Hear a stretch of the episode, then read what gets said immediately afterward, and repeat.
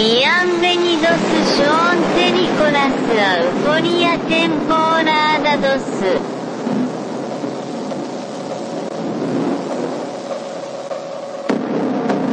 Greetings, citizens of the world.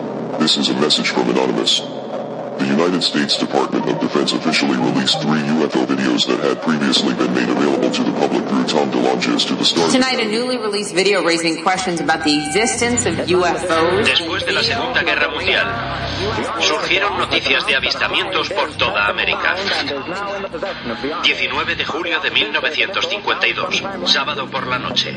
A las 12 menos 20, los controladores aéreos de lo que ahora es el Aeropuerto Nacional Ronald Reagan de Washington divisaron siete objetos sin identificar en el radar. A 25 kilómetros al sudoeste de la capital, a toda velocidad. El gobierno no pudo seguir ocultando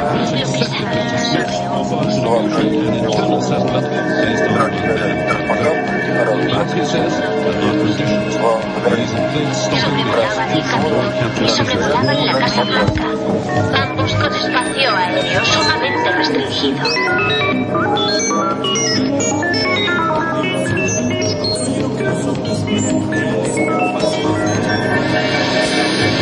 Tierra llamando a Lunave, tierra llamando a Lunave, tierra llamando a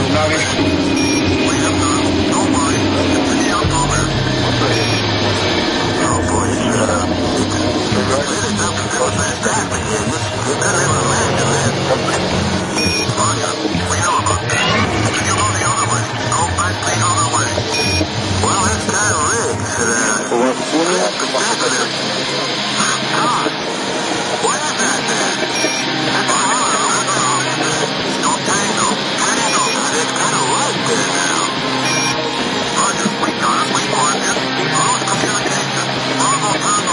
Comandante, ¿qué es eso? ¿Qué distancia más o menos lo tenías ayer? ¿Eh?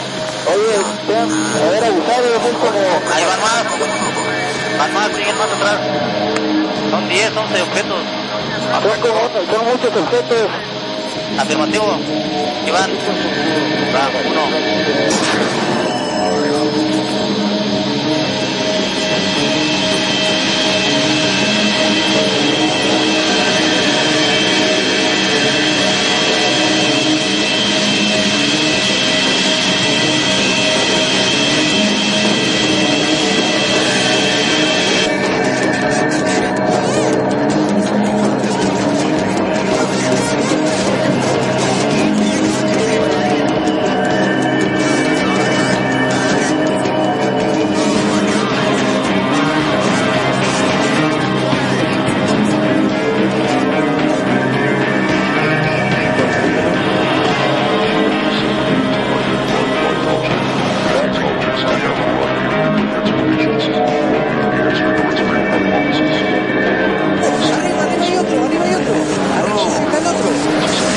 Arriba de aquel está el otro.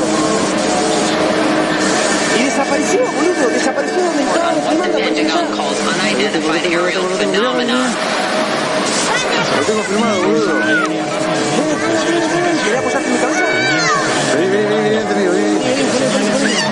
Son tres Leos. Ahí, ahí se fue. Buenas noches, queridos pasajeros. Queremos informarles que en breve aterrizaremos en el Aeropuerto Internacional de la ciudad de Euforia. Por favor, abróchense los cinturones. Esperamos que hayan disfrutado del viaje. Aerolíneas UAP agradece su preferencia.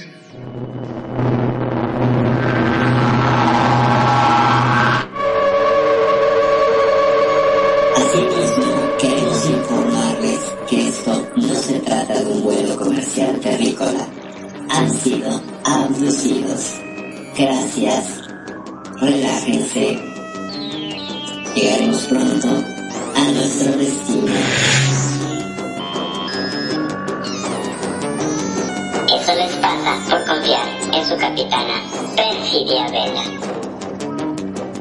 Los marcianos llegaron ya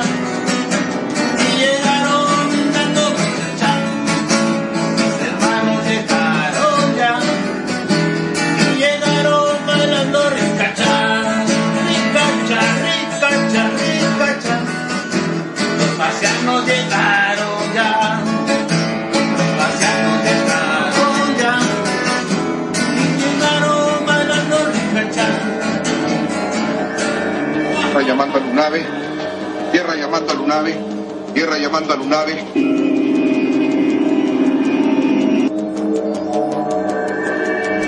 Buenas noches, público de Radio Consentido. ¿Cómo están? Espero que muy bien. Yo aquí corriendo para llegar a compartir con ustedes este programa que promete estar bastante interesante por el tema.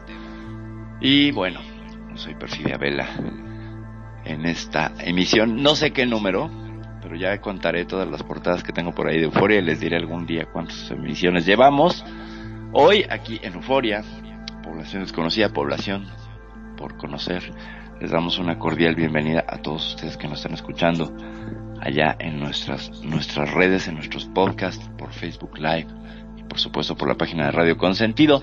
Pero antes de entrarle a este tema, que vamos a hablar de un dragón rojo colosal en el espacio gigantesco, quiero presentar a quien me acompaña esta noche en la conducción de este programa, que es mi queridísimo amigo Magnum Dacum. Magnum, ¿cómo estás? Muy, pero muy buenas tardes, mi estimada Perfi, como siempre, un gusto, un placer enorme estar en este programa tan enigmático que siempre nos deja con ese gustito a querer un poquito más. Eso es lo principal, ¿no es así, Perfi? Es correcto, de eso se trata, pues como de, de quedarnos con las ganas, porque la última vez que estuve por acá, por estos lares, hablando de temas ufológicos, pues bueno, nos quedamos casi cerrando el tema del Black Alien, que por allá salió otro como imitador, ¿te acuerdas del Black Alien, de este hombre que se Sí, trató y se sí, modificó? sí. Bueno, ya hay otro ahí que le hace como la competencia, que creo que es un zombie o no sé qué es, pero ya hablaremos de ello.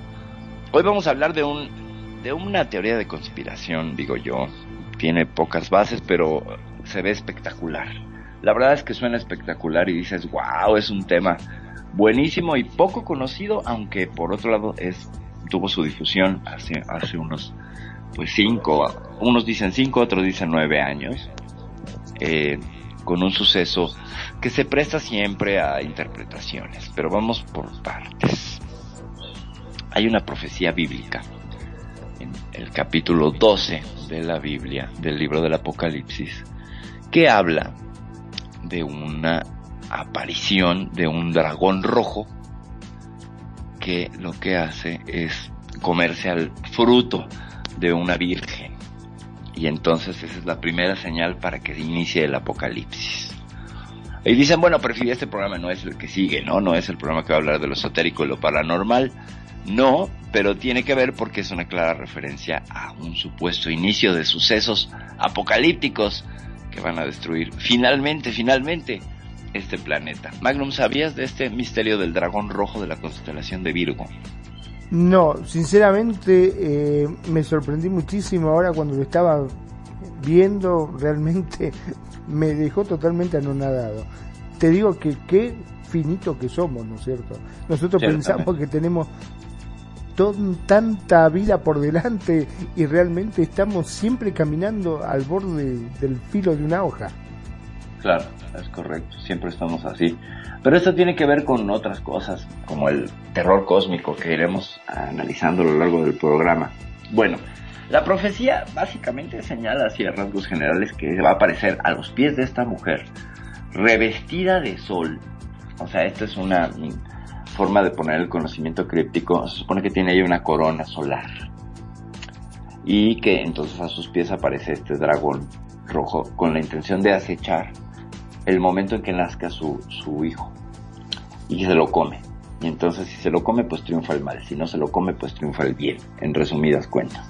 Y entonces resulta que en la constelación de Virgo, si tú utilizas una aplicación que se llama Google Sky, todos conocen Google Earth Google Maps, estas aplicaciones donde te metes, pones un punto y te lleva al punto desde diferentes eh, planos y vistas. Y bueno, Google Sky te lleva a través del espacio. Tú le puedes teclear ciertas coordenadas o por nombres y te lleva a los objetos en el espacio.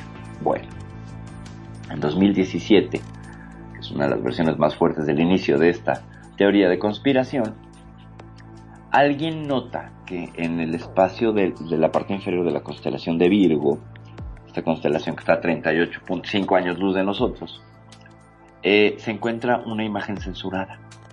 Y bueno, ni tan censurada porque se ve como un punto y una como media luna.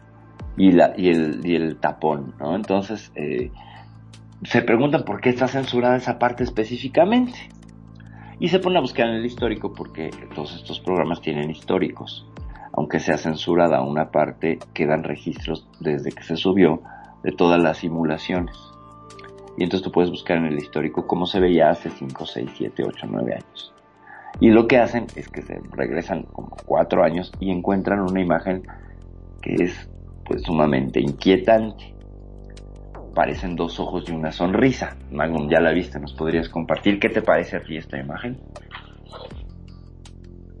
Sí, como siempre yo hablando con el micrófono parado. Dale, dale, Sí, es verdaderamente inquietante, como lo dijiste, ¿no? Este es em, como parece como un peluchito. Yo me acuerdo cuando era chico, este que hacía esos dibujitos, viste, que eran como un peluchito con ojos y dos patitas nada más. Ajá, ajá, ajá, exactamente. Parece un... A mí me parece el gato de Cheshire. De, Sí, de- la Alicia en el País de las Maravillas. Bueno, Es esa el es mismo. imagen, gente. Básicamente son dos puntos rojos, muy cercanos, y abajo hay una serie de objetos que están acomodados en una media luna, a manera de sonrisa, están muy cerca, entonces parece, parece, eh, pues es que yo no sé de dónde lo ven que es un dragón, a mí me parece otra cosa, pero bueno. Sí, no, Pareciera no. algunos que son las dos objetos circulares son los ojos o, la, o las nariz, las narinas de la, de la cabeza de un dragón y los dientes. ¿Qué causó que se levantara un revuelo tremendo? Pues que justo aparece en la parte inferior de la constelación de Virgo, la Virgen. Entonces, si nos vamos a la, a la, a la profecía, Profecía. bíblica, es correcto, se las voy a leer. Ahí está, es el capítulo 12 de la Biblia, el libro de, de Apocalipsis. Y dice, la mujer y el dragón. Uno, una gran señal apareció en el cielo, una mujer vestida de sol, con la luna debajo de sus pies y una corona de dos estrellas sobre su cabeza. Se parece mucho a las representaciones de la Virgen.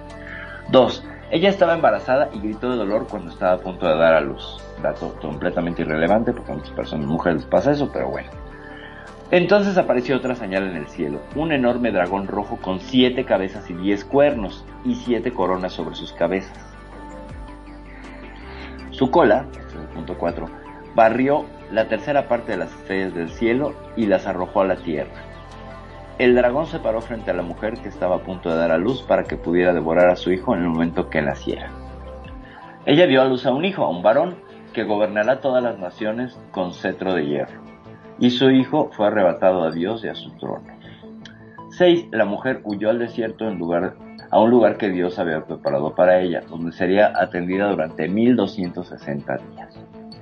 Entonces estalló la guerra en el cielo. Miguel y sus ángeles lucharon contra el dragón, y el dragón y sus ángeles lucharon. Pero el dragón era bastante fuerte y perdió su lugar en el cielo. Y entonces el dragón fue derribado y desterrado y ahora se llama Satanás. O sea, es la serpiente antigua llamada Satanás eh, que desvía a todo el mundo, fue arrojada a la tierra y a sus ángeles con él. Y entonces, la gente, pues obviamente hay referencias que se parecen, ¿no? Pues la coloración roja del objeto, perdón, y que apareciera a los pies de la Virgen en la constelación de Virgo. Ya con eso tenemos suficiente para sacar de contexto el tema bíblico y obtener una casi revelación inminente de ataque por parte de un dragón gigante que vive en el espacio y que se nos va a balanzar. Sí, pero se la- suponía que ese dragón tenía que tener siete cabezas y por lo Sí, que se alcanza a ver en la imagen se ven dos puntitos que ponele, podía ser los ojos de una de las cabezas y dónde están las otras seis que faltan. Exactamente. Entonces, ¿dónde están las otras seis, no? O sea, nos faltan, nos faltan, más bien nos faltan, nos faltan seis o nos faltan cinco, porque punto que cada punto fuera una cabeza. Porque ahorita vamos a analizar la imagen y vamos a tirar esta teoría, esta teoría apocalíptica, con muy simple, ¿eh? es muy simple la manera en la que podemos tirarla, Eh, pero lo haremos más adelante sigamos andando en este asunto. Entonces surge toda una profecía del 23 de septiembre de 2017, no sé si te acuerdas. Era la revelación de que ya empezaba el fin de los tiempos. El fin de los y que sí, sí, sí, y que bueno, ya nos iban a llevar patas de cabra, como decimos acá en México, o sea, la muerte, ¿no? Ya, y se iba a acabar. Pues resulta que estamos en el 2022 y pues seguimos aquí, ¿no? Salvo que se haya equivocado el dragón en su trayectoria de colisión o se haya perdido de rumbo, pues nunca llegó, nunca llegó a, atacar la Tierra. Lo que, lo que decían algunos eh, pseudocientíficos es que estaba mirando hacia la Tierra, eh, específicamente, ¿no? Bueno, yo me pregunto varias cosas. A partir de la imagen que tenemos en Google Sky, siempre van a estar los objetos mirando hacia nosotros, porque somos desde la Tierra el observador. O sea, tú te paras enfrente de un cielo nocturno y por supuesto ves a la luna que te mira y verás a Marte que te mira y verás a Júpiter que te mira porque, lo estás viendo desde un punto de vista personal y de frente. ¿Ok? Entonces, ¿por qué? Porque es una bóveda. Entonces en una bóveda todos los objetos en algún momento, tú como centro de esa bóveda, tendrás la referencia que te están mirando. No, bueno, no es que te estén viendo, pero los ves de frente, no los ves de lado. ¿Me explico? Entonces, a partir de allí, es que esta imagen, lo que tenemos es una imagen plana de algo que puede ser 3D. Es decir, los dientes pueden estar tres años luz más cerca y los ojos mucho más atrás. No hay datos, no encontré datos al respecto de la distancia entre los objetos, ni qué son estos objetos. Si están misteriosos, sí. Se ven extraños, sí, yo no lo había visto nunca, pero he visto otras cosas que podrías interpretar. Bueno, aquí que vio la casualidad que estaba en la constelación de Virgo, en la parte de las piernas, ni siquiera los pies, está como en la espinilla, como abajo de la rodilla, de la rodilla izquierda. Y lo que encontramos es que pues surgió un, montón de, interpretaciones bíblicas, ¿no? Y entonces, quien cree en estas, en estas teorías, pues agarró y dijo, ah, ya ven, esta es, esta es la buena. Y ya viene el final, porque, quién sabe cómo, por arte de magia, ligaron esta teoría con Nibiru. Ya, ¿te acuerdas quién, qué es Nibiru, no, Magrum? Ni virus, ni virus. Eh, bueno, lo que pasa que últimamente con todos los virus que estamos teniendo acá en la Tierra... ni virus, sí, exacto, exacto. Otro virus humano, por favor, dijo. O claro. No queremos más virus. Exacto, Nibiru, el planeta 9, es este famoso planeta que puso de moda la supuesta existencia. Este personaje llamado Secaria Sitjin, que tiene una amplia base de fans, que es este interpretador de las tablillas sumerias y que cuenta, él hace una primera traducción y, ah, publica un libro que lo hace muy famoso sobre los Anunnaki. Sea, aquí de nuevo vuelven nuestros viejos conocidos los Anunnaki a tomar protagonismo con toda su insostenible teoría.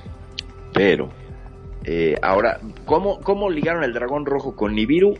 Yo no sé pero la supuesta profecía del septiembre 23 del 2017, o sea, ya pasó, era que el dragón iba a chocar con Júpiter y Júpiter, como bola de billar, iba a chocar con el planeta, con Nibiru y lo iba a aventar contra la Tierra. O sea, una carambola espacial precisa de tres bandas y casualmente nos iba a dar a nosotros, ¿no? ¿Por qué? Me pues imagino lo que podría ser el taco, ¿no? Con el que le pegara. Imagínate el tamaño, ¿no? Sí, sí, sí, sí, sí. Y bueno, eh, solamente alguien inmenso podría, ¿no? Este, manipular ese taco. Bueno, primero que nada, el tal dragón no tenemos certeza de que ciertamente son dos estrellas porque brillan demasiado lo que serían los ojos. Y los objetos del frente me parece incluso hasta un error de captura del Google Sky. Porque es el único instrumento con el que lo puedes ver. No hay registros de esa zona de la constelación de Virgo en observatorios como el Hubble que está en el espacio, el Chandra y el Very Large Telescope, que son tres que revisé, en el cual aparezca los mismos objetos. No existen, solo están en Google Sky. Recordemos algo, Google Sky no utiliza en tiempo real a ningún aparato de observación espacial o terrestre. Ok, es una simulación. Partamos de ahí.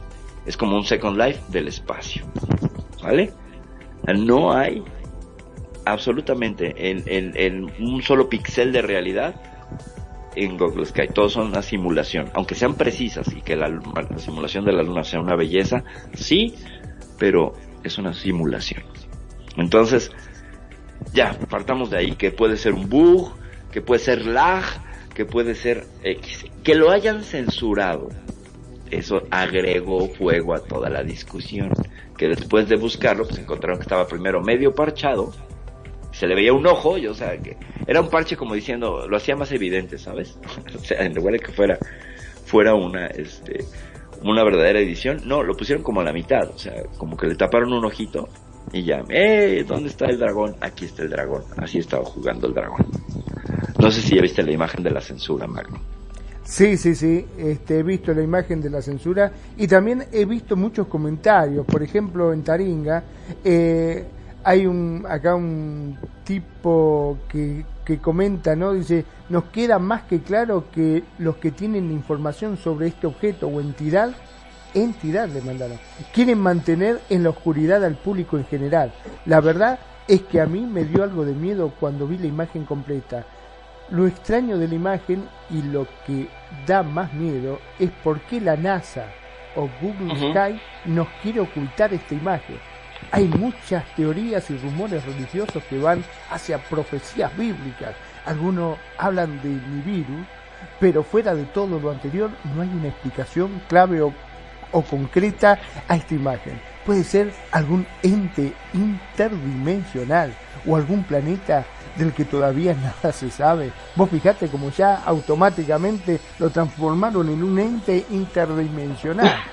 Es correcto, es casi, es casi este Nyarlathotep o Tulu de las narrativas de Lovecraft, estos dioses inconmensurables, gigantescos, cósmicos, ¿no? Todo lo Tal que cual. es el, el terror cósmico. Vuelvo al punto, es una simulación. Hay una que se llama eh, Space Playground, una cosa así, que también es una simulación. Es decir, es un motor de realidad virtual que simula un espacio con estrellas, sus distancias y los objetos que están ahí. Entonces tú le picas y tienes información.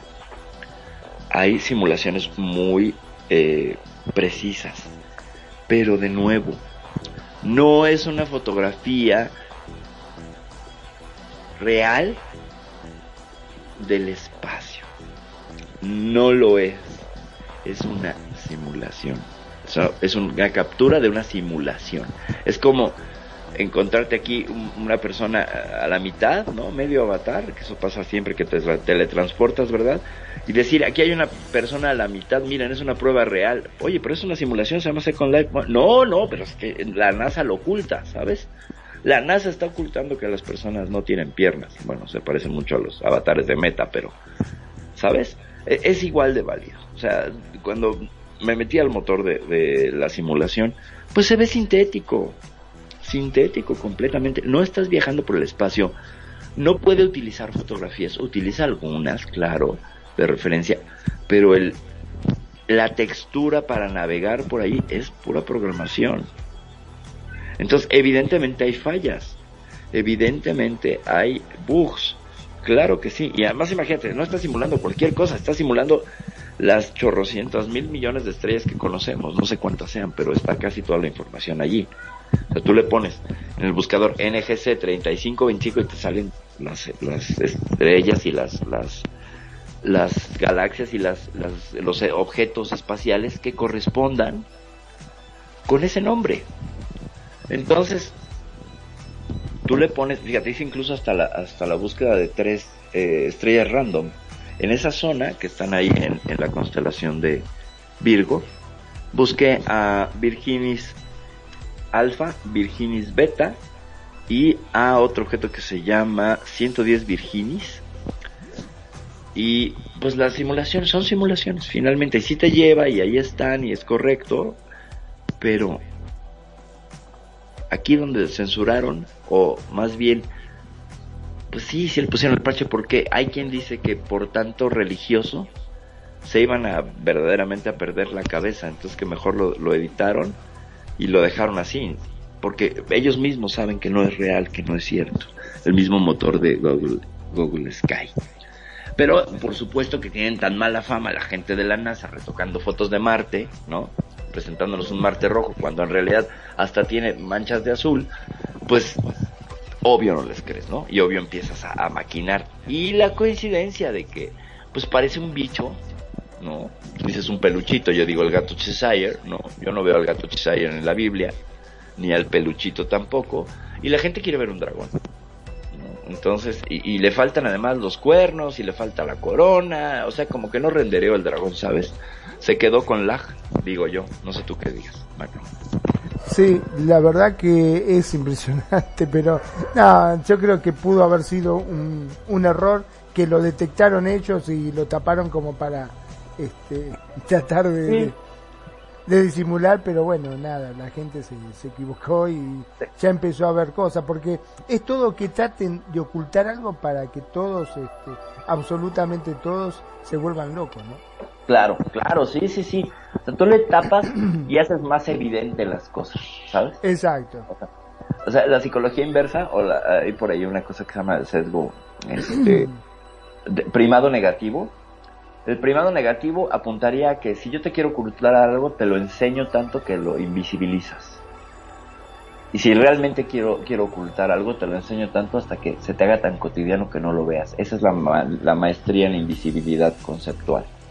De hecho, Pero si me estaba acordando, Ajá, perdón, dale, dale. de hecho me estaba acordando de un de una chanza esto que hacen en el medio de una plaza pusieron un como un pilar con un botón rojo con un cartel Ajá. enorme que decía por favor no tocar el botón no presionar y iba uno siempre y lo apretaba y todos los que estaban en el actor y se tiraban todo al piso y se quedaban todos congelados ¿viste?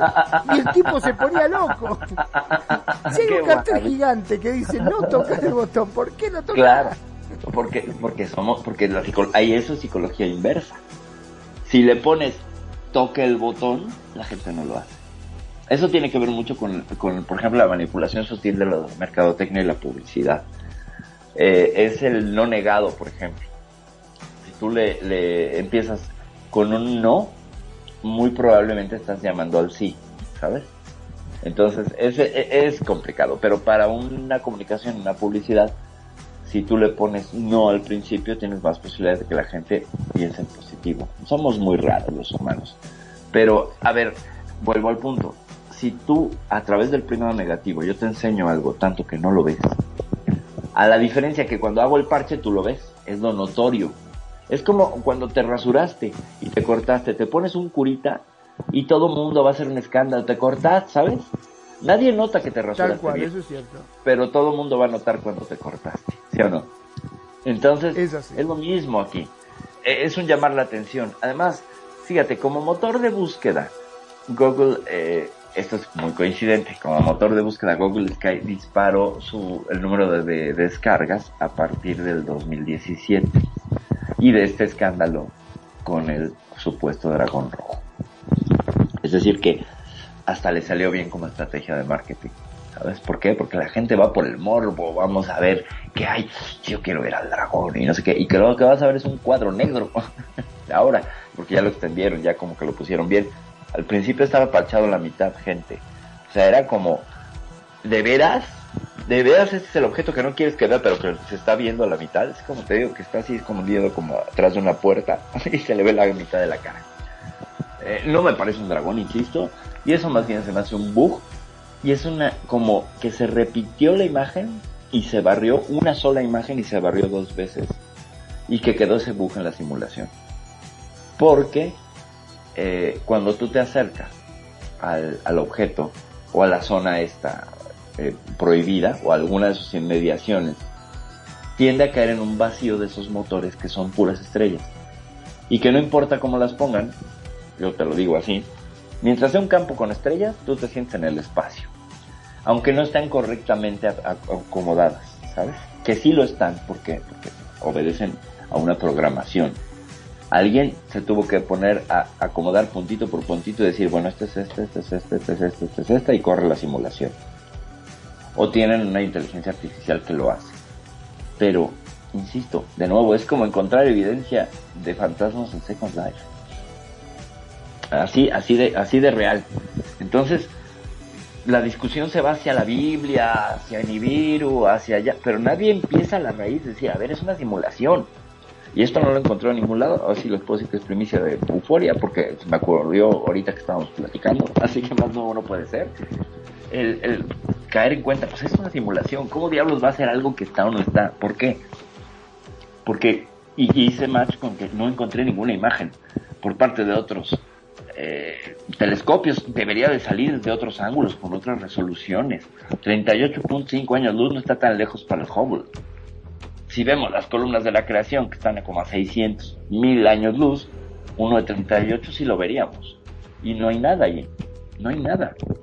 Entonces, pues es, es este el, el, resultado, ¿no? Y el, ahora sí que el, el veredicto que daríamos desde Euforia, que esto pues evidentemente es un error en una simulación, que incluso pudo haber sido puesto a propósito, porque en esa simulación sí se puede influir. O sea, yo como dueño de Google Sky puedo poner el planeta que quiera. En Space eh, Playground, y aquí vamos a, a debuncar Nibiru a través de otra simulación.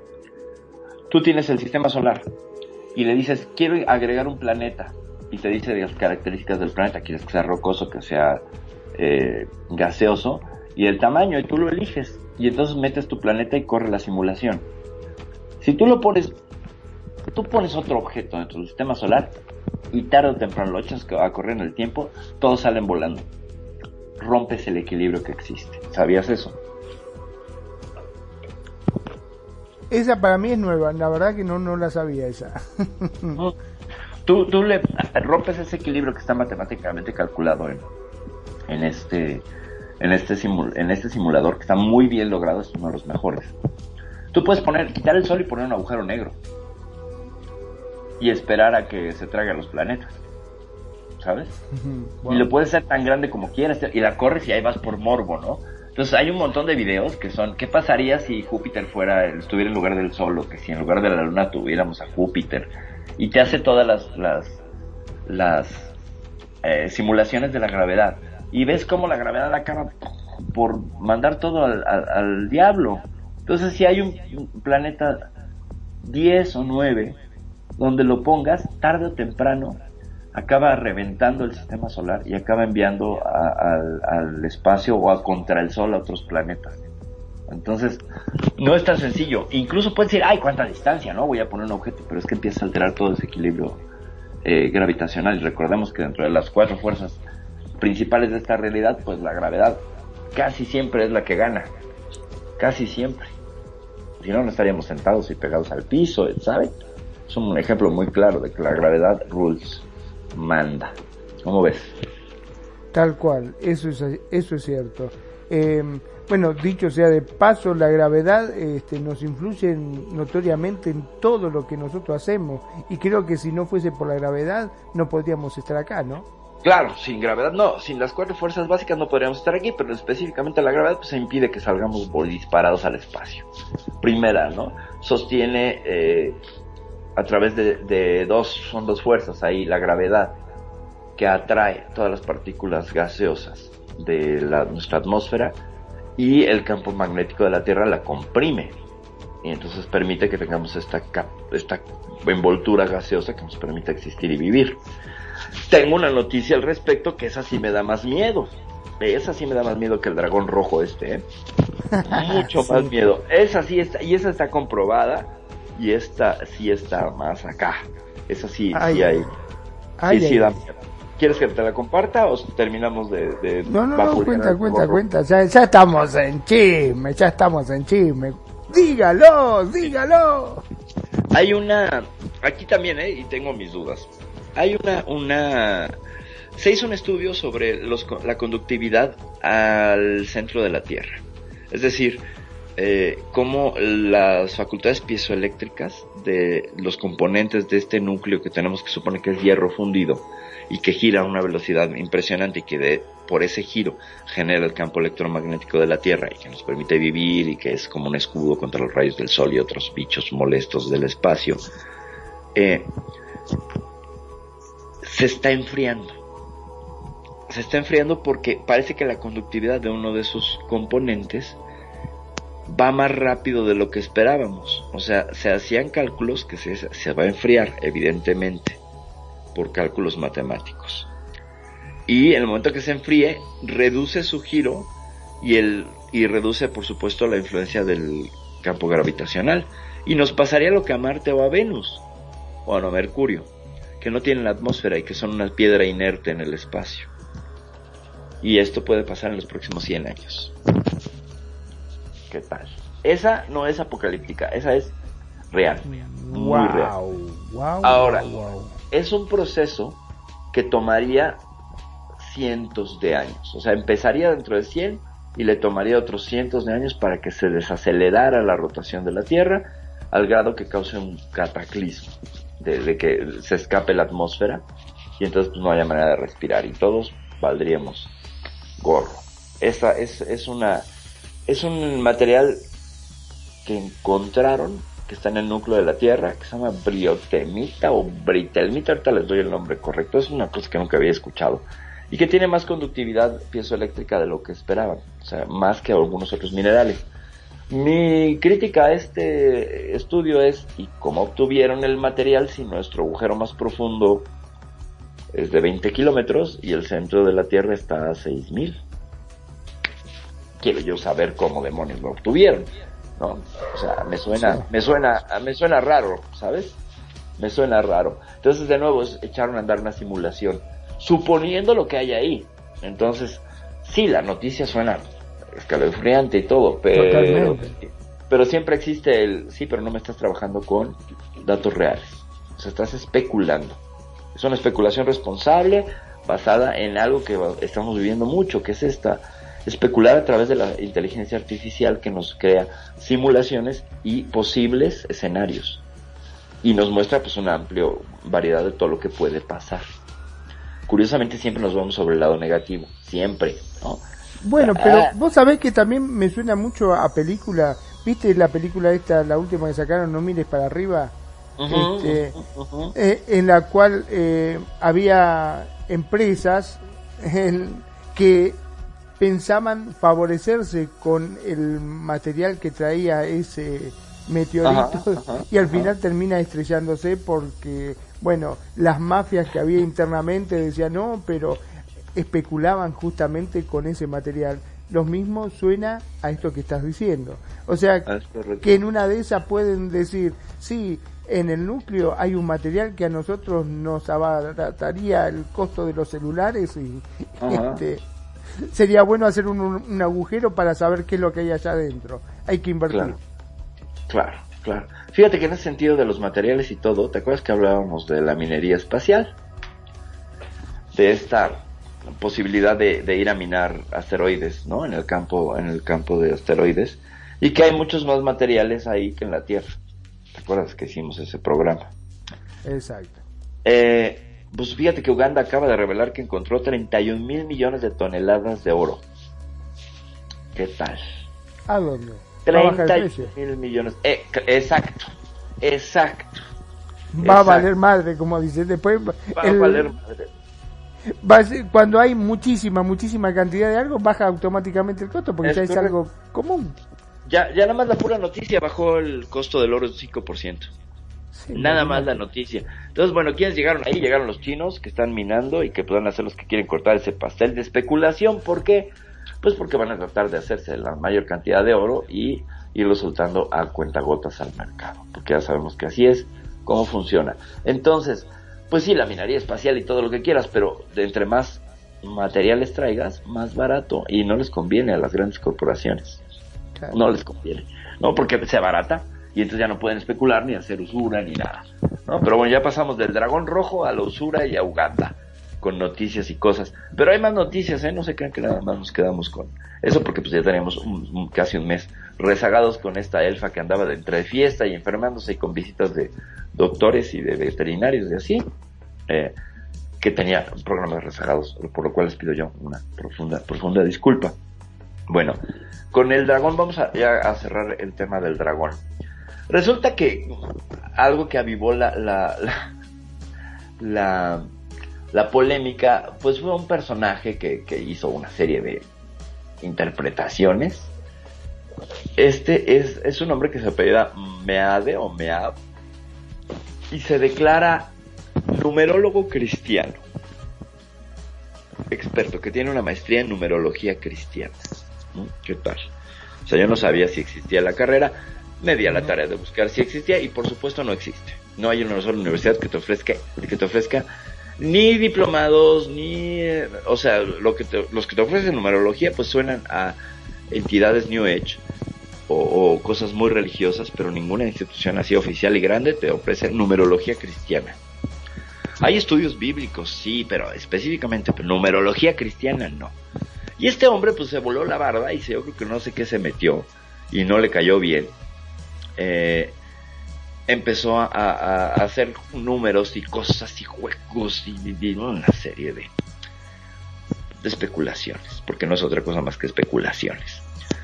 Y dice él que pues finalmente esta, esta profecía tiene que ver con el número 33.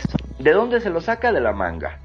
Porque no, o sea, este objeto que estamos viendo, o este objeto, en una simulación, que eh, él dice que, que tiene un valor de 33, que se lo asignó yo creo que arbitrariamente por sus calzones, porque yo no encuentro ningún 33. Ah, Tendrá 33 dientes tú. ¿Cuántos dientes tiene Mango? ¿Cuántos le cuentas? Como 12, ¿no?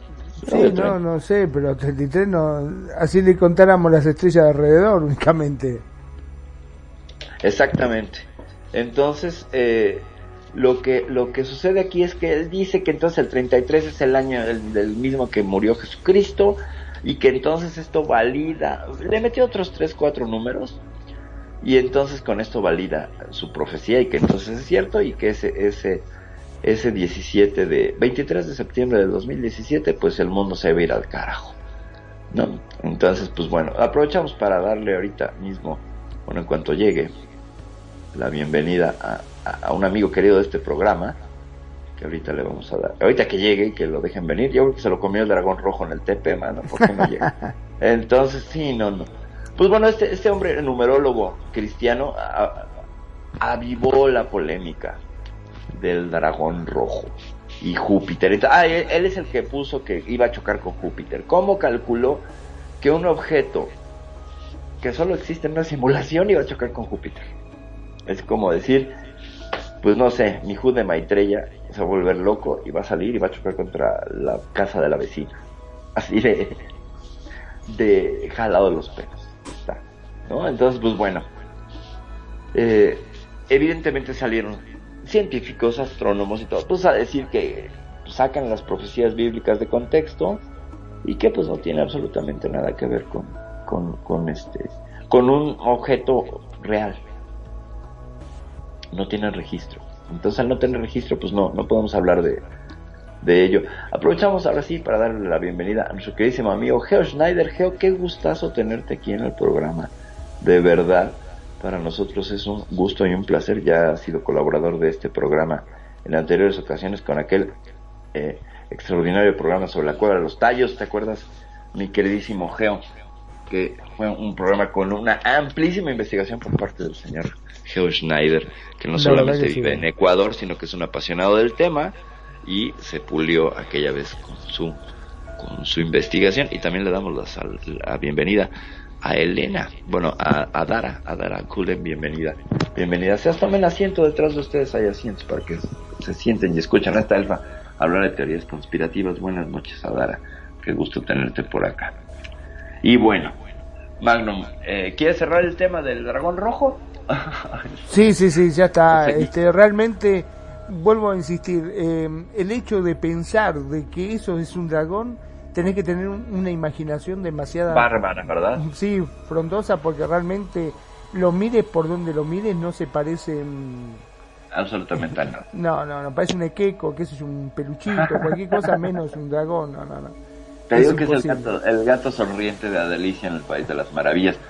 Entonces, para, para quienes van eh, escuchándonos apenas aquí en Euforia, eh, estamos hablando y, divagando y riéndonos de lo lindo, la verdad, sobre un fenómeno que tomó fuerza y está volviendo a tomar fuerza en el Internet como una supuesta profecía bíblica apocalíptica este, del fin de los tiempos, donde en un programa de simulación que se llama Google Sky, aparece una zona en la constelación de Virgo que está editada, tiene un parche.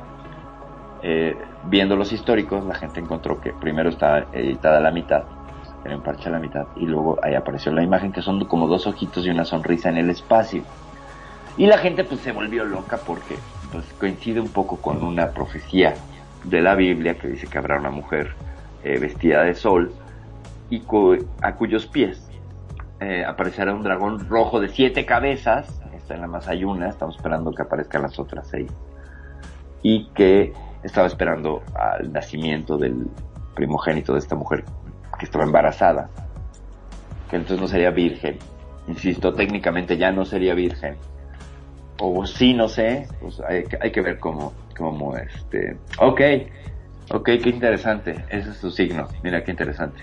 Ok, nos comenta, nos comenta Geo por acá, que Adara es el del signo Virgo. Muy bien. Bueno, entonces eh, se destapó toda una, una polémica en Internet, porque decían que este era el dragón de los signos apocalípticos y bla, bla, bla. Y donde debunqueamos o tiramos al suelo esta teoría conspirativa eh, apocalíptica, es que el objeto solo aparece en Google Sky. Y Google Sky es una suerte de Second Life del espacio, ¿saben? Es una simulación. Entonces eso es un bug, o es lag, es un error o es un barrido de la simulación. Porque tú buscas el famoso o supuesto dragón con imágenes reales del Hubble o del Chandra, que es de rayos X, o con el Very Large Telescope. No hay nada. Incluso imágenes de la NASA, no hay nada. El, el Google Sky se alimenta de, mucha de muchas imágenes de la NASA para crear la simulación. Pero no es, es un ambiente sintético como Second Life. Entonces, bueno, la gente se volvió loca y, dijo que, este, este objeto iba a chocar con Júpiter. Pues de haber estado ahí, de existir, está a 38.5 años luz. Tendría que viajar a la velocidad de la luz y pues se tardaría todo ese tiempo en llegar. ¿no? O sea que si la profecía es del 2018, 17, hagan cálculos, 38 años y medio después estaría llegando este objeto que por las dimensiones pues se llevaría de calle a todo el sistema solar. O sea, no, no, específicamente con Júpiter, es tan grande que nos llevaría a todos, ¿no? Pero no existe, o sea, evidentemente no existe.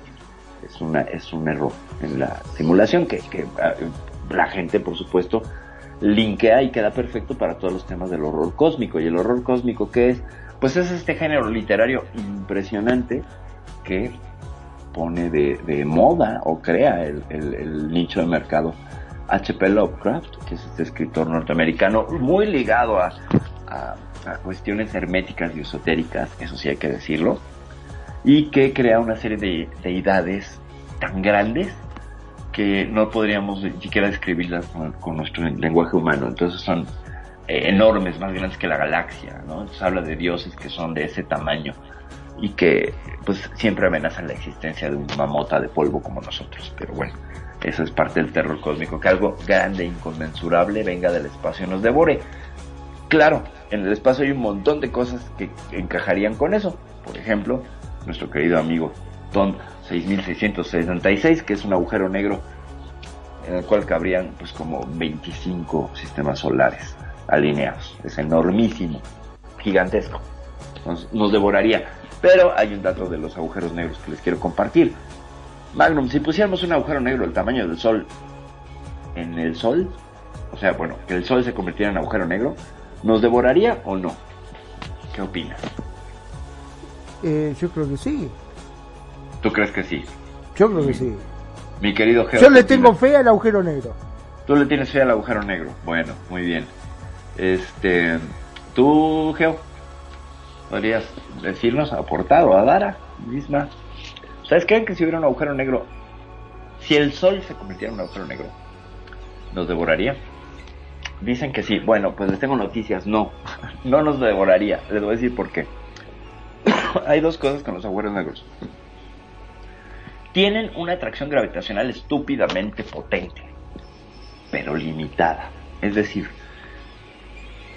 ¿se han fijado cómo funciona una aspiradora? Sí.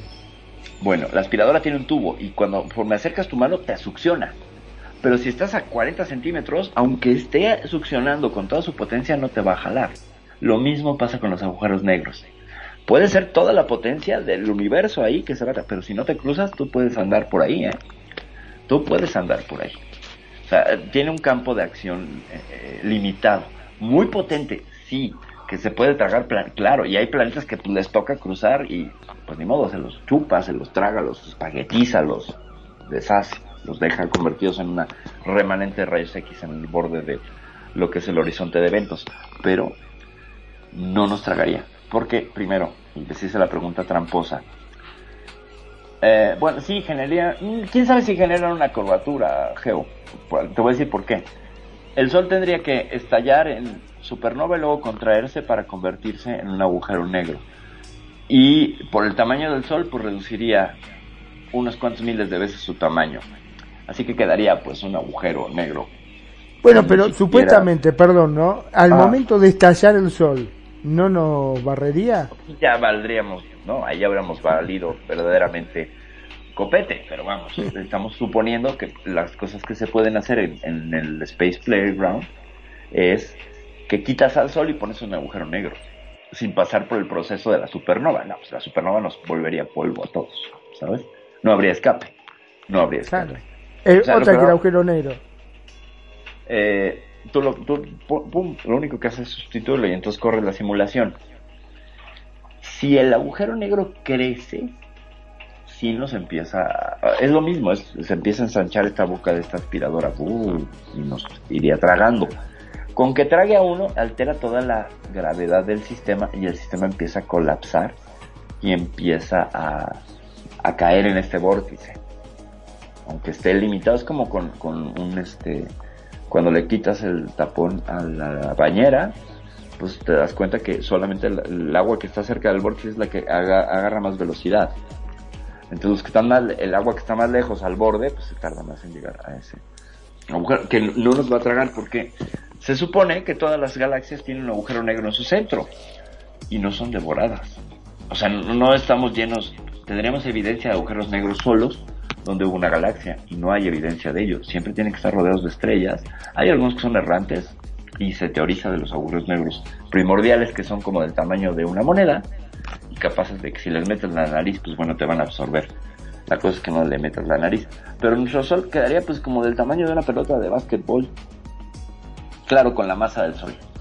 Entonces, sí, muy peligroso, pero muy pequeñajo, ¿sabes? Entonces no habría manera. El telescopio Hubble ha visto que todo un sistema, sí, se lo ha devorado, pero eso es por, ¿sabes qué pasa? ¿Por qué sí se los devoran? No, y deja el Hubble. Hay una simulación de lo que hace Sagitario A en el centro de nuestra galaxia, el que tenemos local a 27.000 años luz. Eh, está jugando con, con las estrellas de, la cercanía y parecen canicas. Y son estrellas pues, bastante masivas.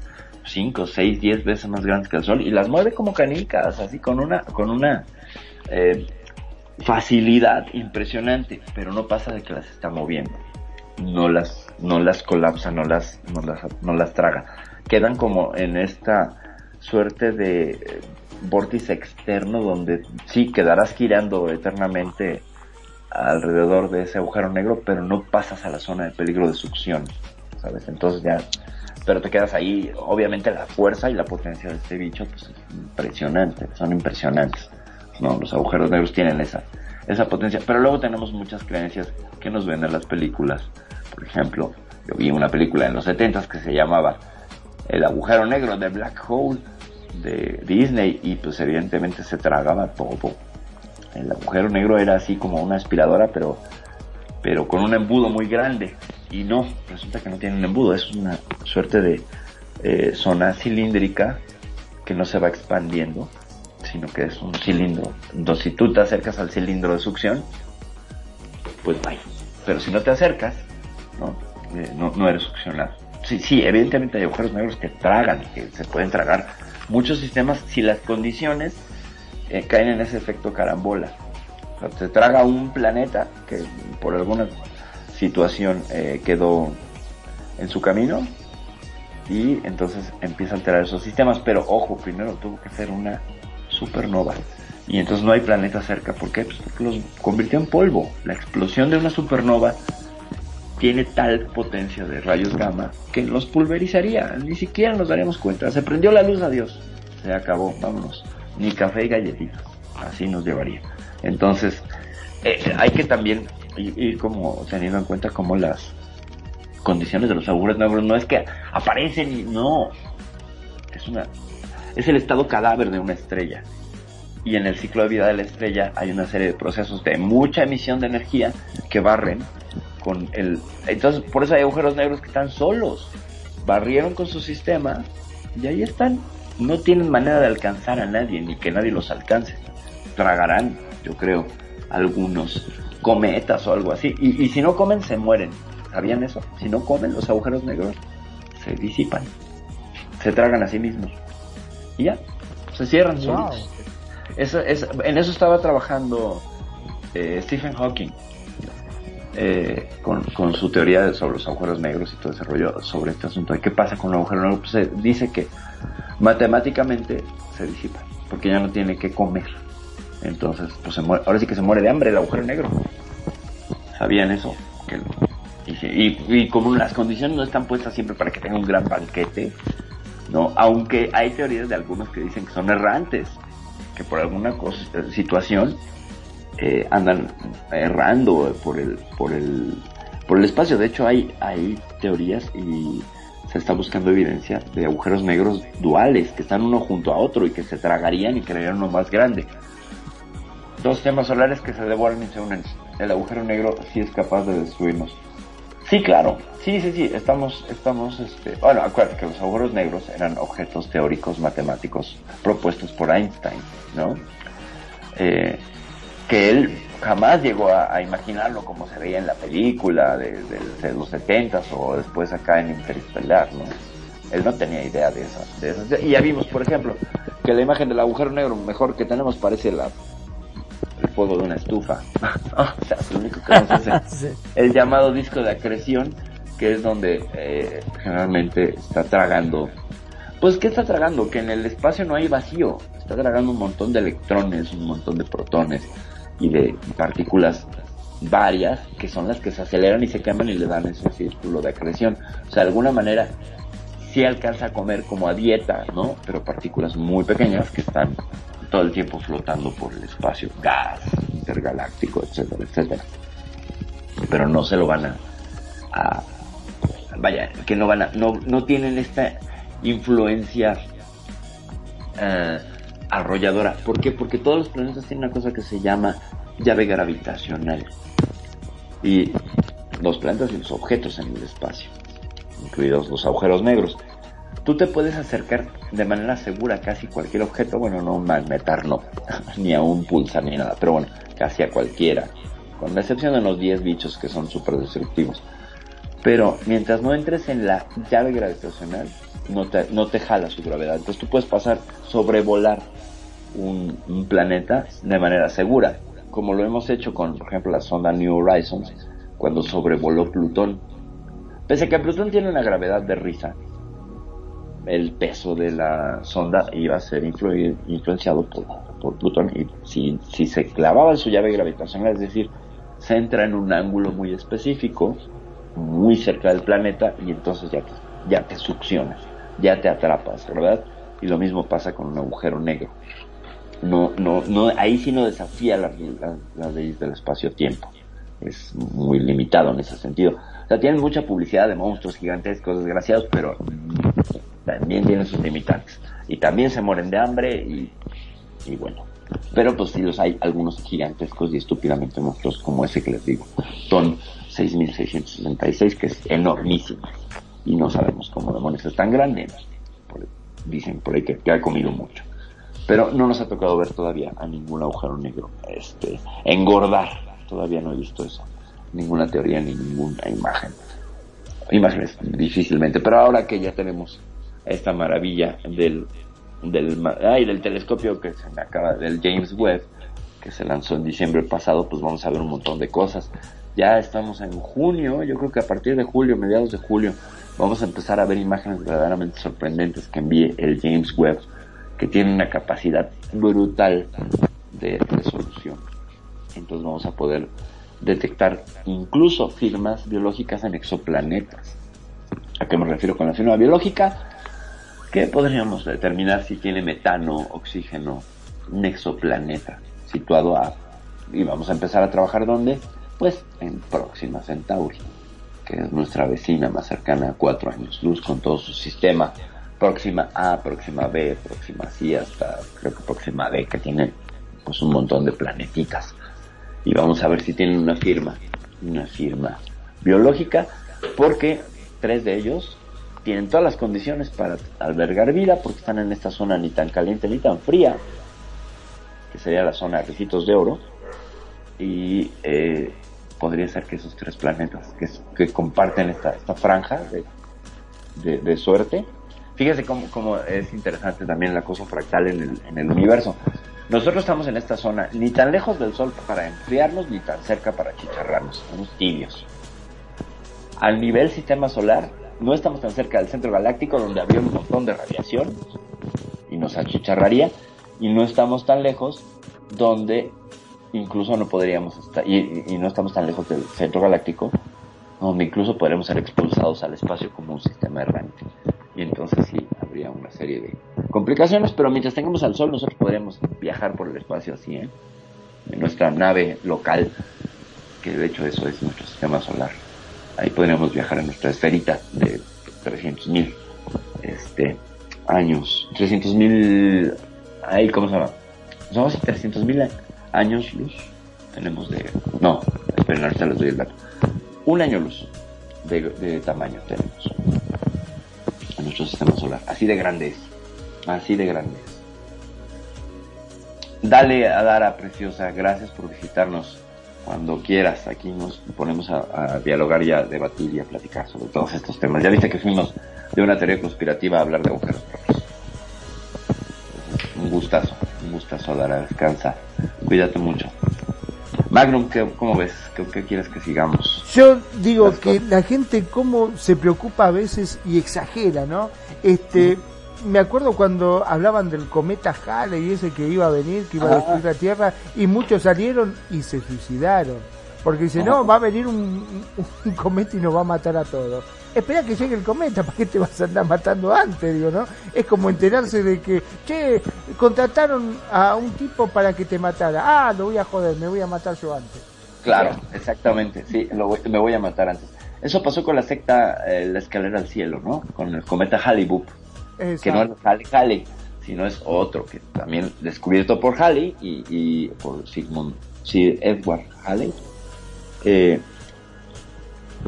que, que, pensaban que venía detrás de ese cometa una, un ovni, Exacto. sin ninguna evidencia, y entonces que este ovni los iba a recoger y que entonces iban a alcanzar la vida eterna en este acto tremendo de egoísmo y, y, y desprecio. ¿no? Sí.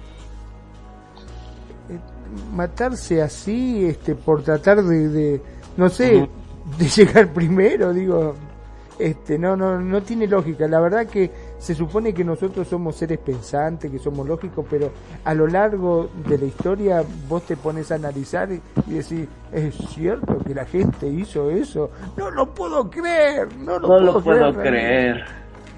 Sí, no, no, no, no, no. Uh, son capaces de hacer cada cosa. Dice que eh, lo que pasa es que el cometa trae consigo eh, virus, bacterias y hace mal para todos. Pues mira, sabemos ciertamente, mi querido Geo, que, y lo hicieron los japoneses en la Estación Espacial Internacional, eh, que sacaron una caja Petri al espacio durante diferentes periodos de tiempo y las bacterias seguían vivas en el frío del espacio absoluto. Creo que el tiempo más largo fueron dos años y las bacterias seguían vivas. Por tanto, no es descabellada la teoría de la panspermia de Oparin que propone este ruso en, a mediados del siglo antepasado, que la vida venía transportada del espacio. Y parece que así es, ¿no? Porque lo que sí podemos hablar con los pelos de la burra en la mano y con hechos es que los cometas traen elementos orgánicos que nutren, si impactan con otro planeta, las condiciones para la vida. Tienen elementos, este, carbono y las cosas necesarias para que la vida se dé. Entonces, súmale a este asunto donde la, las bacterias ya comprobamos que al menos dos años, tres años, pueden estar vivas en el espacio. Ponlas en una roca congelada llamada cometa y bueno, pues ahí tienes un, transportador espacial, ¿no? La cosa sería cómo demonios llegaron allí. Porque no son restos de un planeta congelado. En realidad son bolas de gas condensadas. Y es una pequeña piedra que, condensa un montón de gas. Por eso tiene esas colas tan largas. Es gas, es, hielo en el espacio. Que, las, colas, las colas pueden medir hasta años luz, ¿eh? Hay cometas que tienen colas de un año, año y medio de largo. Imagínate un camino de- del reguero de hielo de un... Eso es lo impresionante porque ¿de dónde sale el hielo? O sea, ¿cómo se produce el hielo para que esté, ¿sabes? Es como si tuviera humo, bueno, ok. ¿Qué tiene que estar quemando el cometa para que deje esa estela? Y en algún momento se le van a acabar esos recursos, ¿estás de acuerdo? Claro. Pues bueno, que llevan millones de años por el espacio los cometas, felices de la vida, dejando sus colas gigantescas y, y eso siempre ha sido para mí un misterio. ¿Cómo? ¿De dónde generan más hielo, pues? ¿De dónde generan más gas? Para seguir haciendo, este, pues, produciendo este hielo que crea la cometa, ¿no? Que, que crea la cola, pues. A mí siempre me ha llamado la atención. Nunca he investigado al respecto, debe haber una respuesta seguramente. Pero sí es una duda que tengo así de, bueno, ¿y dónde sacan el material? Porque se va a acabar en algún momento. Y entonces encontraremos cometas sin cola, que serían los meteoritos, o qué, no lo sé yo. Porque son diferentes, ¿no? O sea, uno es, uno es frío y el otro es una roca. No sé, Magnum, ¿qué opinas? Sí, totalmente. Eh, aparte, según se hablaba de que la Tierra también no tenía agua. Y Ajá. supuestamente un cometa de hielo fue el que impactó y el que generó básicamente la vida, porque fue el que trajo el agua. Es correcto, uno o millones. Hay otra Pues, teoría que dice que fue una lluvia de millones durante, durante miles de años a una Tierra que estaba enfriándose después del choque con Teia. Teia es esta otra eh, casi probada, o sea, es hipótesis, pero está casi probada, eh, entidad planetaria de, de la formación del disco protoplanetario que se cruzó nuestro camino y entonces al chocar generamos suficiente material para que se volviera a, a juntar por la fuerza, la gravedad y la acreción, por eso la palabra acrecentar. Eh, y por eso tenemos la luna. O sea, la luna es el material que, sal, que se condensó del impacto entre, entre Gaia, que sería la Tierra, y Teia. Material sobrante. Material sobrante, exactamente. Todo, todo el debris, todas la, la, la, las rocas y todo lo que surgió de esa colisión eh, titánica eh, quedó atrapado dentro de la influencia gravitacional de la Tierra y, y Teia, que se duplicó, y terminó fundiéndose Teia y hundiéndose en el, en el, en el manto de la Tierra. De hecho, parece que hay mucha similitud entre las rocas que trajeron de la Luna con las de zonas eh, basálticas profundas de la Tierra. Entonces como que están maridadas. O sea, ahí podrías encontrar evidencia, ¿sabes? Como el tema de las tolinas con con, con o sea, hay Urano. ¿Sí, ¿sí ubicas? Lo, ¿Por su, su satélite está pintado de rojo? ¿O no, nunca te, ha- te ha platicado No, de esto? no, no, no, la verdad Bueno. que no. ¿Has visto las imágenes que tenemos de, de, de- de nuestro querido Plutón? Sí. Que antes era pues una mancha ahí, ¿no? No teníamos la resolución ni nada. Hasta que la New Horizons no lo sobrevuela, es que nos muestra esta Sputnik Planitia, que es una belleza, ¿no? Que tiene, ciertamente tiene dos colas los cometas, mi querido, mi querido Geo. Y una va en una dirección y otra en otra. Eh, Sputnik Planitia en, en el- nuestro bueno, es que yo sí quiero a Plutón, yo creo que vuelva a ser planeta. Es una llanura en forma de corazón. Ah, ok. Ok, nos dice Geo que una cola, gracias por la, por la, por la aclaración. Una a las partículas de polvo, mientras que la otra se debe al gas. Y juntas son dinamita, ¿no? Este, Pero de nuevo, ¿de dónde sale todo ese material? ¿O es el desgaste mismo? Pero es que con qué se desgasta si en el espacio no hay fricción. Eso, eso es algo que me llama mucho la atención. Si no hay fricción, ¿cómo se desgasta? ¿Qué lo desgasta? La fricción es cuando entra en nuestra atmósfera y se prenden, ¿no? Como pasó con el cometa de Chelyabinsk, este hace poquito tiempo. No, o sea, sí, ciertamente, pero gracias por la aclaración de que los cometas tienen dos colas. Bueno, el Sputnik Planitia, mi queridísimo Magnum, es una, es un, parece ser los cráteres o las remanentes de, la- del dos impactos eh, sobre Plutón. Entonces queda como un corazón, como el corazón clásico del amor. Así tiene, Plutón tiene un corazonzote. Y esta análisis más profundo resulta que encontraron que hay una material que se llama tolina, que es rojizo.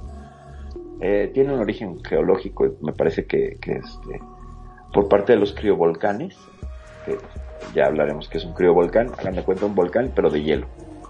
No de lava, sino de hielo. Bueno, estas tolinas viajan 19.000 kilómetros al espacio, son expulsadas y bajan, viajan 19.000 kilómetros al espacio y caen en Caronte. Y lo tienen pintado de, de, de rojo de una sola cara, porque tienen acoplamiento de marea, es decir, siempre se dan la misma cara, como la Tierra y la Luna. Y entonces estas partículas viajan y pintan el planeta.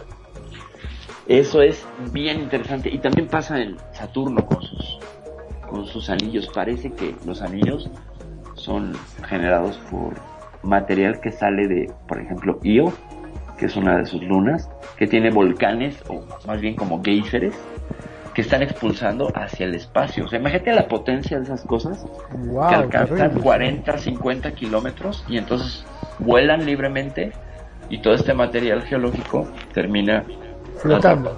ajá, flotando y atrapado por la influencia gravitacional de Saturno y es parte de la de la creación de las de los anillos. De hecho hay evidencia. Tiene tiene como no sé, como ciento y tantas lunas, pero hay unas que ni siquiera tienen nombres, o sea, son una referencia NGC tal tal tal. Tiene una que es así y sí se ve en las simulaciones cómo va sembrando, ¿sabes?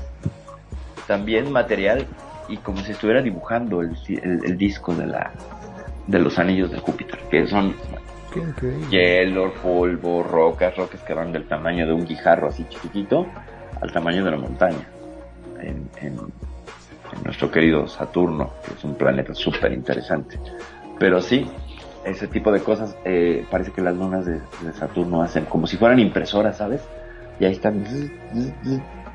Eh, sobre todo de esa luna chiquita y de ello, es de donde sale el material para, para la... Pero viaja por el espacio, entonces queda atrapado. Imagínate que te esté lloviendo desde otro planeta, ¿sabes? Así de loco está este asunto de las tolinas, por ejemplo. Es que, oye, pero ¿por qué tienes acerrino o gin o esta lava, este ceniza volcánica? Pues es que viene de la luna, imagínate. Digo, no está tan cerca, la luna está a 230 y tantos mil kilómetros, pero Caronte, que está a 19 mil kilómetros, que está más cerca, eh, resulta que llega a, este, a ser pintado por el material de la de la otra de la otra entidad que sería Plutón. A mí se me hace eso interesantísimo. Claro, Interesante. porque uno se pone a pensar, ¿no? ¿Cuánto material, porque hace, no sé, miles de años que está mandando y mandando y mandando, y cuándo se le termina eso? Oh, pues imagínate la cantidad que tiene, pues es que eso viene de su centro. Se creía que Plutón no tenía actividad geológica, pero ahí nos demuestra que sí. Ahora, otro factor que hace que todo, que se pueda pintar el, el otro planeta es que no hay atmósfera. Entonces, aquí en la Tierra tú quedas eh, eh, atrapado por las presiones barométricas y las atmosféricas de, la, de la misma atmósfera. Entonces no te escapas al espacio como gas. Nuestras nubes no se van al espacio. Es muy claro, la imagen de la Tierra están contenidas como por una suerte de esfera invisible que no las deja ir más allá, que es entre la gravedad, el, el, el este, ¿cómo se llama? El escudo magnético de la Tierra que les permite estar ahí y crear esta capa maravillosa que nos permite existir. Pero en el caso de Plutón o de Io no hay, no hay atmósfera, entonces salen libremente al espacio. O sea, entre la superficie y el espacio no hay nada de diferencia, ¿sabes? Nosotros sí tenemos estos eh, que son 45, 50 kilómetros, ¿no? Habíamos platicado alguna vez de distancia entre la superficie de la Tierra al llegar al espacio son como 50 kilómetros para que salgas ya a espacio. Allá no, allá el espacio está tocando su superficie todo el tiempo porque no hay atmósfera. Entonces vuelan libremente, ¿sabes? No tienen que oponerse a, a- dos, a esas dos fuerzas. Es tan débil el campo gravitacional de, eh, electromagnético de Plutón que no alcanza a atraparlas. Entonces vuelan libremente a las tolinas y, y cada temporada, ¡pum!, pinta al otro, lo grafitea, ¿sabes? Y entonces queda como, ¿sabes de qué color tiene el color de la paprika? Para que sea más específica. Si lo ubicas, Mario, ese color tienen las tolinas. Wow. Y entonces está pintado el otro de colores, pero pintado a distancia. A mí eso se me hace tan poético incluso. tan La verdad que poético. sí. Sí, no, no, no. Imagínate que, que, que la luna nos mandara polvo lunar, ¿no? Y que llegara aquí. Lo cual sería horrible porque dicen que es espantosamente difícil de quitar. Y que es súper dañino, que se le mete a los pulmones. eh, no tendríamos manera de sacar el polvo lunar. Así que es súper peligroso, ¿eh? El polvo lunar. Así que no imaginemos esas cosas que suenan muy románticas, gente, pero que nos pueden acabar matando. ¿no? Si imagínate Wow. que nos lloviera luna. ¿Qué estamos en la temporada de lluvia de luna? ¡Ah, qué Lluvia miedo! lunar. Lluvia lunar, claro. Claro, Tendríamos que salir todo con escafandra. con escafandra, exactamente. Sí, sí, sí. Dicen que huele como a pólvora quemada, ¿eh? Y humedad. Eso es lo que dicen que huele, porque los, Wow. los astronautas que llegaron a la luna, cuando se quitaron los trajes y todo, pues quedaron impregnados. Y alguien hizo, ya sabes, y olió el polvo lunar. Y pues bueno, ¿Estás seguro que estaba oliendo el polvo lunar y no un calcetín del colega? del, del colega, ¿te acuerdas de, de ese incidente del sándwich? Te- sí. ¿Cómo no? Bueno, si metieron un sándwich a una de las misiones Mercury, ¿por qué no van a meter un calcetín? Y eh, hablando de aquel famoso programa del retrete de la Estación Espacial Internacional de Sin palabras, 13 millones de dólares, ¿qué hacen con la ropa sucia? ¿Qué hacen con la ropa sucia en la Estación Espacial Internacional? La meten porque se va a oler, definitivamente va a oler. Indudablemente. ¿Y dónde la ponen? No, es que es, ¿cómo es la lavandería en el espacio? La empaquetas y la mandas a la Tierra y esperas a que te manden un recambio a 400 kilómetros de distancia. ¿Cómo le haces? Sí, yo me imagino aquí módulo lunar, este, necesito que me manden unos Ah. calzoncillos porque estos ya no aguantan más, muchachos. Exactamente. Estos ya están generando vida extraterrestre. Así que por favor, Están contaminando, claro. Sí, no, no, ¿y qué pasa con eso? ¿No? Yo siempre me he preguntado, ¿y qué pasa si alguien se marea y vomita ahí? ¿Qué pasa en ingravidez? Un vómito en ingravidez. Ya no hablemos de otras excrescencias humanas. ¿Qué pasa si vomitas? No, o sea, ¿qué cosa? ¡Qué miedo! Porque todos los instrumentos están comprometidos por, por un líquido, ¿no? ¿Y cómo lo contienen? Debe ser la cosa, de las peores cosas que te pasen en la Estación Espacial Internacional, que alguien vomite, ¿no? Sí, pero lo peor del caso es que vomiten dentro del traje espacial. ¿Te Mm. imaginas? Bueno, sí. Pero pues ahí hay forma de contenerlo, ¿no? Pues ahora sí que astronauta aguantes el olor y ya este metas en una zona presurizada donde lo podremos limpiar. Claro. Pero estás así en, la, en el área común y de repente, pum, cantas Oaxaca. Bueno, Eh, pero debe ser por eso que prácticamente no comen, ¿no? Eh, Lo, lo- los que comen son cosas muy sintéticas.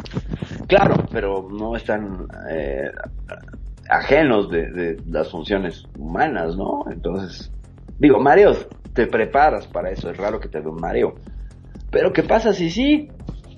¿Qué va a pasar cuando en las misiones a Marte, que son nueve meses, decidan dos, un hombre y una mujer tener relaciones con tal de tener al primer marciano? ¿No? ¿Y, y qué onda con los vómitos de la mujer? Con las náuseas. ¿No? ¿Qué va a pasar? Ah, Hay un video buenísimo en un canal que se llama Astronomía Web que plantea justamente una misión de ocho personas a Marte y todas las interacciones psicológicas y todos los conflictos que se dan a pesar de que llevan una psicóloga a bordo. Eh, pues es casi insostenible. O sea, ya, ya habíamos hablado aquí en Euforia de lo incómodo que son nuestras naves espaciales, que son como camiones sin ventanas, ¿no? O sea, y con luces todo el día, en donde no sabes percibir si el día o la noche, los ciclos circadianos quedan alterados. Es completamente la locura. Pues es como estar en un submarino, ¿sabes? Claro, Sin sí, sí, ventanitas. totalmente. Sin ventanitas. Entonces imagínate nada más el, el, este, el encierro y luego con náuseas y estrés postraumático y todo lo que te gustes y mandes que te pueda ocurrir. No, no, no. Sie- Siempre, siempre que, que divagamos sobre lo que es estar en una nave espacial, yo termino diciendo, no, gracias. Yo no me subía. O sea, sí para ver la Tierra desde arriba, qué padre, ¿no? Pero ya regrésenme. Sí, sí, sí, Ya. un ratito nomás. un ratito nomás. Digo, me atrae mucho la idea, por ejemplo, de estas... Había un servicio de un avión que volaba a 10.000 metros de altura, creo. ¿El que ya se no era? No, no, no, el Concorde, no, el Concorde ya no vuela. Este, era un jumbo jet de, de una empresa privada y que te ofrecía viajes en ingravidez.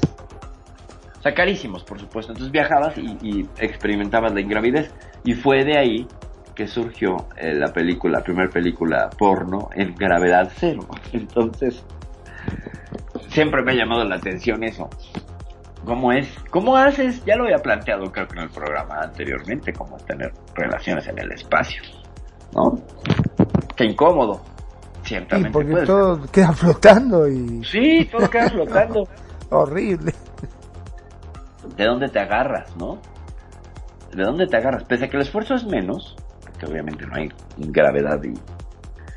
Pero la fuerza es menos, no lo sé. No sé, la fuerza mecánica que aplicas en la Tierra es igual al al espacio. O sea, de pronto abrir una llave, ¿qué tan...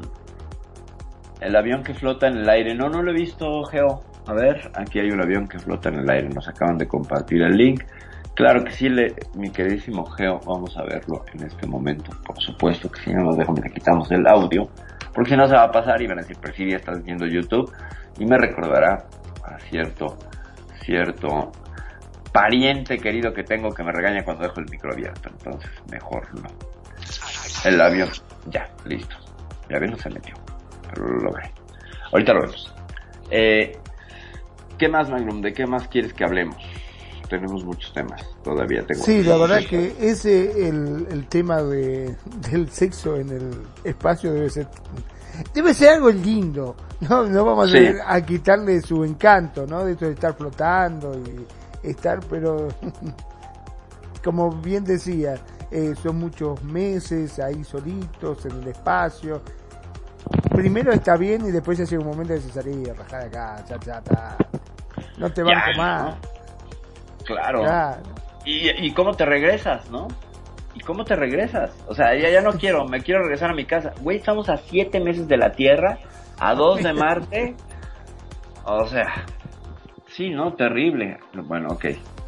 Gracias, Geo. Es que nos pasó otro video, pero por lo pronto ya conocimos este a otro youtuber que parece muy interesante pese a sus pocas Pero vistas. bueno, ahora si nos ponemos a hablar un poquitito de las cantidades de apariciones que hay en todos lados, vos viste, se han vuelto todos locos con el fenómeno ovni. Ya correcto. que, que lo presente este, en los programas noticieros comunes ya, porque no se habla de otra cosa en los medios. No se habla de otra cosa, no se habla de otra cosa y la verdad es que hay una eh, verdadera pues oleada por todo el mundo. Recientemente pues se compartieron por toda la red videos desde Tijuana aquí en México y San Diego en Estados Unidos. O sea, son ciudades limítrofes.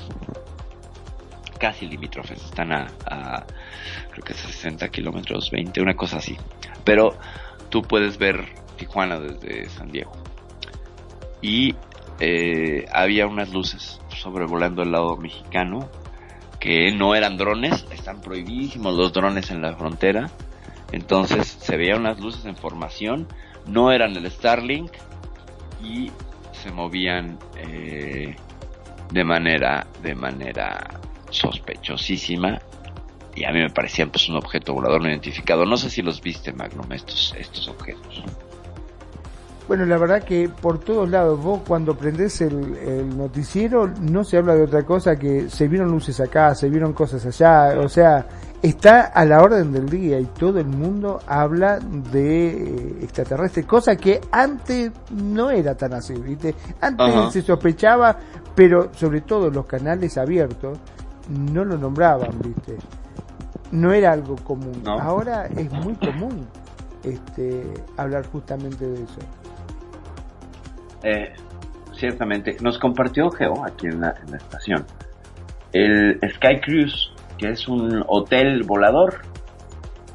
Les voy a platicar, yo lo vi y me quedé verdaderamente impactado, se me cayeron las pantaletas que no uso. Fíjense, es una suerte de mastodonte, es un avión mastodóntico eh, gigantesco. Búsquenlo, Sky Cruise, así C-R-U-I-S-E. Sería un hotel volador, o sea, la, la- la idea es hacer un hotel para que esta cosa esté volando y pues ya te acuestes y todo, pero es enorme. Hagan de cuenta un crucero de lujo, pero en el aire. Con toda la tecnología es una cosa bárbara que tiene unas vistas estúpidamente bellas. Es tan grande el- la cosa esta que trae un... En lugar de bote salvavidas trae un jumbo jet. Con eso te digo. O sea, el bote salvavidas es un jumbo jet y se queda chiquito. 20 turbinas tiene. 20 tur, ya lo estás viendo, Magno. Exactamente, sí, sí. Eh, impresionante, eh, impresionante. Parece una cosa sacada. Sí, podría ser un juego de fútbol, claro que sí, podría ser la Copa del Mundo en el en el aire, claro que sí. La Copa de los de Sky Soccer o, o cualquier deporte. Sí, pero se van a quejar de que la pelota no dobla. Eh, exacto, no, pero te voy a decir algo, además, volando, ¿en, en- en qué país estarías, no? O sea, sería el verdadero mundial en espacio neutro, ¿no? Claro, Tendrías que volar en aguas internacionales, ciertamente. Ahí se acabaría la jurisdicción, se acabaría el que Qatar y que no sé qué, nada, estarías volando ahí sobre el, el mundial del Océano Pacífico y ahora vamos a ver el mundial del Océano Índico, ¿eh? ¿Qué tal? Sí, qué impresión, qué impresión. Sí, no, no, no, se ve que es una barbaridad. Y no dudo que lo vayan a, a lograr.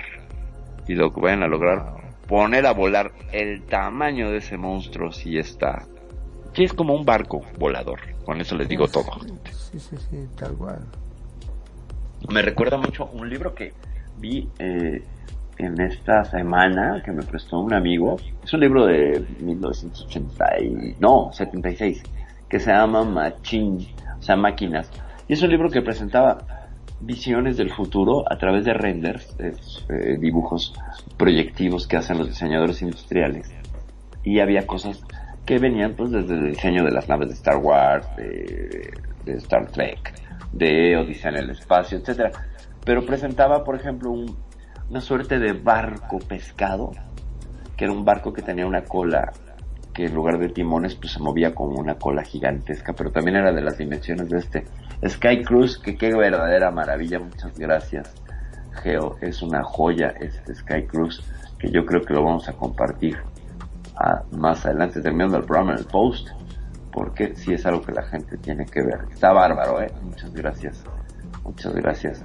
La cosa es que imagínate que se te presente un ovni ahí, ¿no? Con ese ventanal. No, no, no, qué cosa. A mí lo que me da miedo es el ventanal que se rompa, ¿eh? Sí. Eh, qué cosa más terrible. Sí, pues de por sí en un avión el, cam- la- el cambio de la presión y de la cabina presurizada y todo. ¡puf! Y nos está pasando otro también. Porque es todo vidrio eso, ¿no? Porque es todo cristal, además debe ser un cristal como de 3 metros de tamaño, ¿no? Porque sí está bárbaro. No, no, no, que, de verdad que sí, la, la tecnología eh, presenta cosas fantásticas y maravillosas. Pero Ahora lo que debe de consumir también, ¿no? Porque tantas turbinas, la cantidad de combustible debe ser impresionante. pues, imagínate, además cargar ese propio combustible, ¿no? El dilema siempre de, pues necesito combustible, pero tengo que cargarlo. O sea, para quemar combustible tengo que cargar con él. Eh, Esta cosa repostaría en el aire para que pese Claro, porque si menos. nunca aterriza, supuestamente, viviría siempre en el aire eso. Claro, entonces llega el, el avión ahí y, y de ahí te bajas, ¿no? Qué impresión, qué impresión. No, no, no, no, no, sí está, sí está bárbaro. Yo no me subiría, eh, me da miedo, demasiado grande, ¿no? Si el Titanic se hundió, bueno, no quiero saber de este. La tragedia del Sky Cruise, no quiero, toco madera. Por si llega a ser, no quiero desearle yo a nadie que le pase eso. Pero qué impresión, de verdad, qué, qué buenos videos, eh. Qué impresión. Ahí hay otro que nos está pasando, el queridísimo Geo. Y bueno, pues estamos ya por la parte final del programa, hablando ya de tecnología y de otras cosas. No, si me pagan puede ser que sí, pero ¿quién, ¿a quién le va a interesar? A ver, señora Elfa, vayas ahí. No, pues, ¿cómo crees? Igual y sí, igual y sí, pero eso de, pues suena bonito, pero no sé. Todavía igual soy una lagarde y digo, ay, está padre, pero no, no sé, no me subiría. Si no me he subido un barco. Bueno, sí me subí un barco, pero no así un crucero. No, y sí tengo mal de, mal del mar. Entonces, sí me mareo. Tuve que tomar pastillas para el mareo y eso que fue un ferry boat ahí que cruzó, que cruzó unos cuantos kilómetros.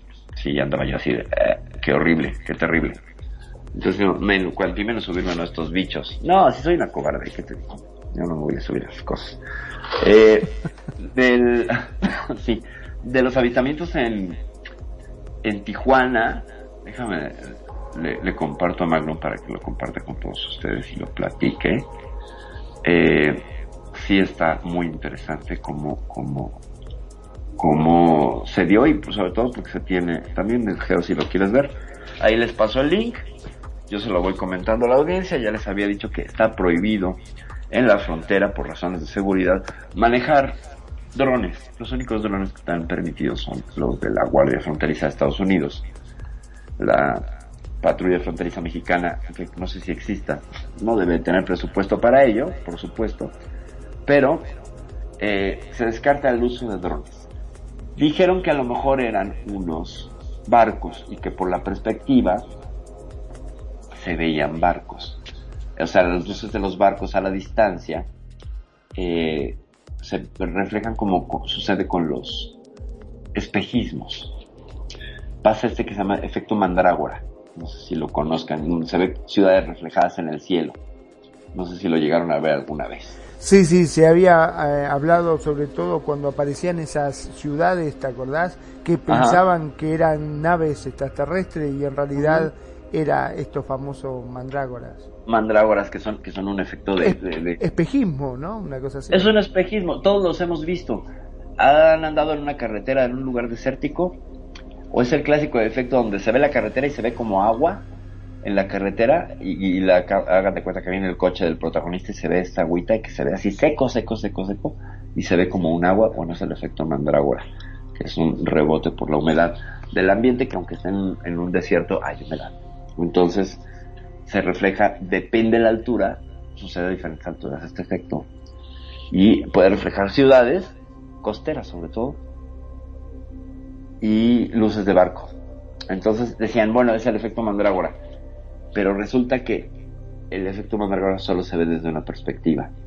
Y tenemos videos desde San Diego desde otra perspectiva y los objetos coinciden con la posición eh, de la otra perspectiva. Es decir, no lo están viendo de frente, como se ven en los de Tijuana.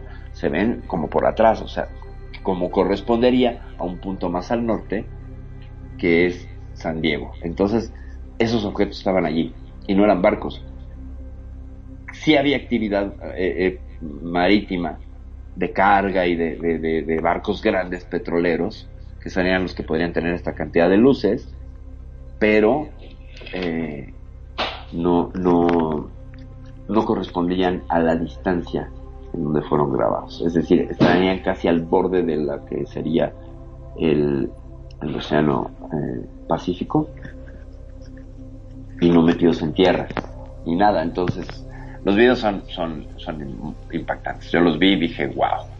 Sí, sí. Wow, esto. Sí, es un, es un fenómeno que, que, yo no sé dónde lo meto porque, te digo, no, no corresponde al Starlink, no son drones. Entonces, ¿qué es? Y ve cómo se comporta, además se mantiene flotando. Se mantiene flotando. Otra y lo vio todo el mundo, lo vio y lo muchísima vio gente. Mundo, claro, claro, y tenemos más de un contacto. ¿Sabes qué faltaría? la, la, comprobación de radar. Y seguramente la tienen. ¿Tú crees que los militares de Estados Unidos al menos no comprobaron en radar la existencia de esos bichos? Claro que yes. Claro que yes. Y está muy cerca, ¿sabes de dónde? De esa zona de Tijuana. Y Tijuana, San Diego están muy cerca de donde sucedieron los eventos famosísimos del Nimitz, del incidente Nimitz eh, en 2014, que es de donde vienen estos objetos en forma de tic-tac que son grabados y transmitidos y bueno compartidos por el ejército de Estados Unidos que, desataron toda esta fiebre eh, ufológica. Bueno la revivieron y le pidieron ya esta suerte de interés de seguridad nacional no ya no no no no es tan de risa el asunto. Y en ese sentido eh, sacaron otro video eh, clasificado este hombre Luis Elizondo que estaba al frente de las AATIP que era esta agencia secreta que quedó revelada con la existencia de estos videos de los que les hablo, pues eh, Luis Elizondo, que es un hombre que parece que trabaja más para el History Channel que para el gobierno de Estados Unidos, es cierto, ¿no? sí. Ya- Tal ya cual, sí, sí. corresponsal. Corresponsal, es cierto, sí. de History. Sí, ya no le creo, pero bueno, sacaron En cualquier momento que- le ponen la voz de Calamargo y Eh, ya, y ya se acabó, exactamente, exactamente, la voz de Calamardo ya... Bob Esponja, estamos viendo unos muy bonitos extraterrestres. Bueno, y ahora sí me salió bien la voz gangosa porque Sí, gangosa, igual. pero bueno. Entonces, eh, este video se supone que era del 2006, 2009, y muestra desde la ventanilla de un avión comercial un objeto que vuela cerca de la del ala del avión. Eh, era era la persona que estaba grabando pues estaba como uno o dos asientos detrás del ala quien ha volado en un avión Wow. y le toca ala pues ya ven que se ve un pedazo y que te estorba no cuando estás sobre el ala no ves nada nunca no solo ves ahí metal y luego cuando te pega el sol bueno es horrible. Pero se ve se alcanza a ver la puntita del ala no, no está como dos asientos está como seis porque sí el- el- el- en la en la toma, en la esquina superior se ve un pedazo del ala y como este objeto que parece un trompo metálico que está girando y que tiene una, una suerte de, de como pellizco en la parte de arriba, ¿sabes? Como una suerte de antena, como como, como un pepe, pe- como un pezón, como una agarradera. como una agarradera, pero sí, no, como un pezón, eh, como una mini perchita, así, ¿no? ¿Sabes? Una Con esas- tapita, como la tapa una de tapita, de esas que lames sí. y pegas, ¿sabes? De las que tienen ventosa, como una ventosa, ¿sabes? Sí, sí, sí. Esas que le pasas la lengua y la Claro, pegas en cualquier en cualquier lugar, bueno. Eh, se acerca hacia la parte de abajo del ala y luego se acerca hacia la ventanilla y se eleva con una calidad pasmosa, pasmosa. Lo interesante de este video es que el hombre Luis Elizondo lo presenta en un podcast que es muy socorrido, que creo que es el podcast más escuchado en la historia, bueno, y, en la- y actualmente, creo que es el de Jeremy Corbell. Eh, presenta este video y pues resulta que el video ya estaba subido en YouTube, si era super clasificado y lo están desclasificando, ya estaba en YouTube 10 años antes o 6 años antes, entonces y con pocas visiones, vistas, ¿eh? O sea, era un, un video con un visionado de no sé, no pasaba las 500 porque se antojaba falso. Y empezaron a buscar por todos lados si, se- si era un CGI y pues no encontraron que era un CGI. Se ve bastante real, se ve bastante, bastante real. No sé si lo han visto, si no ahorita se los busco. Sí impacta, pero a mí me llama siempre la duda este asunto que ya estaba en YouTube. Entonces, pues yo no sé qué tan real o qué tan, qué tan eh, verdadero es este video que nos comparte el buen de Luis Elizondo, que ya no sé si es real o mentira el nombre en sí mismo, ha perdido tanta credibilidad a mis ojos, que pues bueno, es complicado. Magnum. Sí, lamentablemente este hombre, eh, nada, ha hablado tanto, desgraciadamente, que ya carece de veracidad lo que dice, ¿no? Porque hasta ha dicho cosas que después se ha arrepentido también. Es correcto, es correcto. Sí, no, no, ya, ya está en una se cosa dice y se desdice, o sea, Mm, sí, ya, ya, ya, te digo que ya es show. exacto. Ya es, ya es show, ya el hombre es show. Y pues evidentemente ya no sabe si está, si está a favor o en contra. O sea, es algo muy interesante, La verdad es que sí. Es como que le gustan las cámaras, ¿viste? Quiere el protagonismo le gusta. Ay, sí, ciertamente. Bueno, y otras noticias eh, relevantes que quería yo platicarles es eh, las recientes declaraciones eh, de, parte de, de, este, de este país tan, tan polémico y poderoso que es China, que dijo que posiblemente, posiblemente había contactado con una civilización o que había recibido señales de una civilización. Ellos tienen sus propios eh, radiotelescopios. Recordemos que Arecibo, que era el, la joya de la corona entre los telescopios del mundo occidental, pues se derrumbó hace dos años. Y entonces los chinos tienen una bestia, eh, que ahorita les digo cómo se llama el, el- el radiotelescopio, y ellos dicen que recibieron señales que se repitieron de manera consistente y que descartan toda toda contaminación eh, electro electro no sé qué como le dicen electrónica y eh, pues tiene otro nombre en esas transmisiones. Es decir descartaron que fuera un objeto terrestre un satélite un radio sabes que, que esto, esto venía directamente de, de- de- de fuera de la tierra. No sé si si sabías la noticia mi querido Magno. No, no, esa no. no la no no la sabías No, no, no, la verdad que no. No, sí, es, es, es reciente esta, eh, esta noticia, les voy a ahondar más en esta, en este cierre ya del programa. eh, resulta que, que, esto es del 17 de junio, ¿eh? Ya saben cómo se maneja el gobierno chino, ¿no? Este, son realmente, eh, pues, muy crípticos. Bueno, los chinos dicen que es una señal sospechosa y que tiene altas probabilidades de ser una señal inteligente por cómo se replica. ¿Sale? Eh, Sky Eye se llama el, el radiotelescopio de los chinos, que es pues, una cosita de casi 500 metros de diámetro. Es enorme, es enorme el radiotelescopio.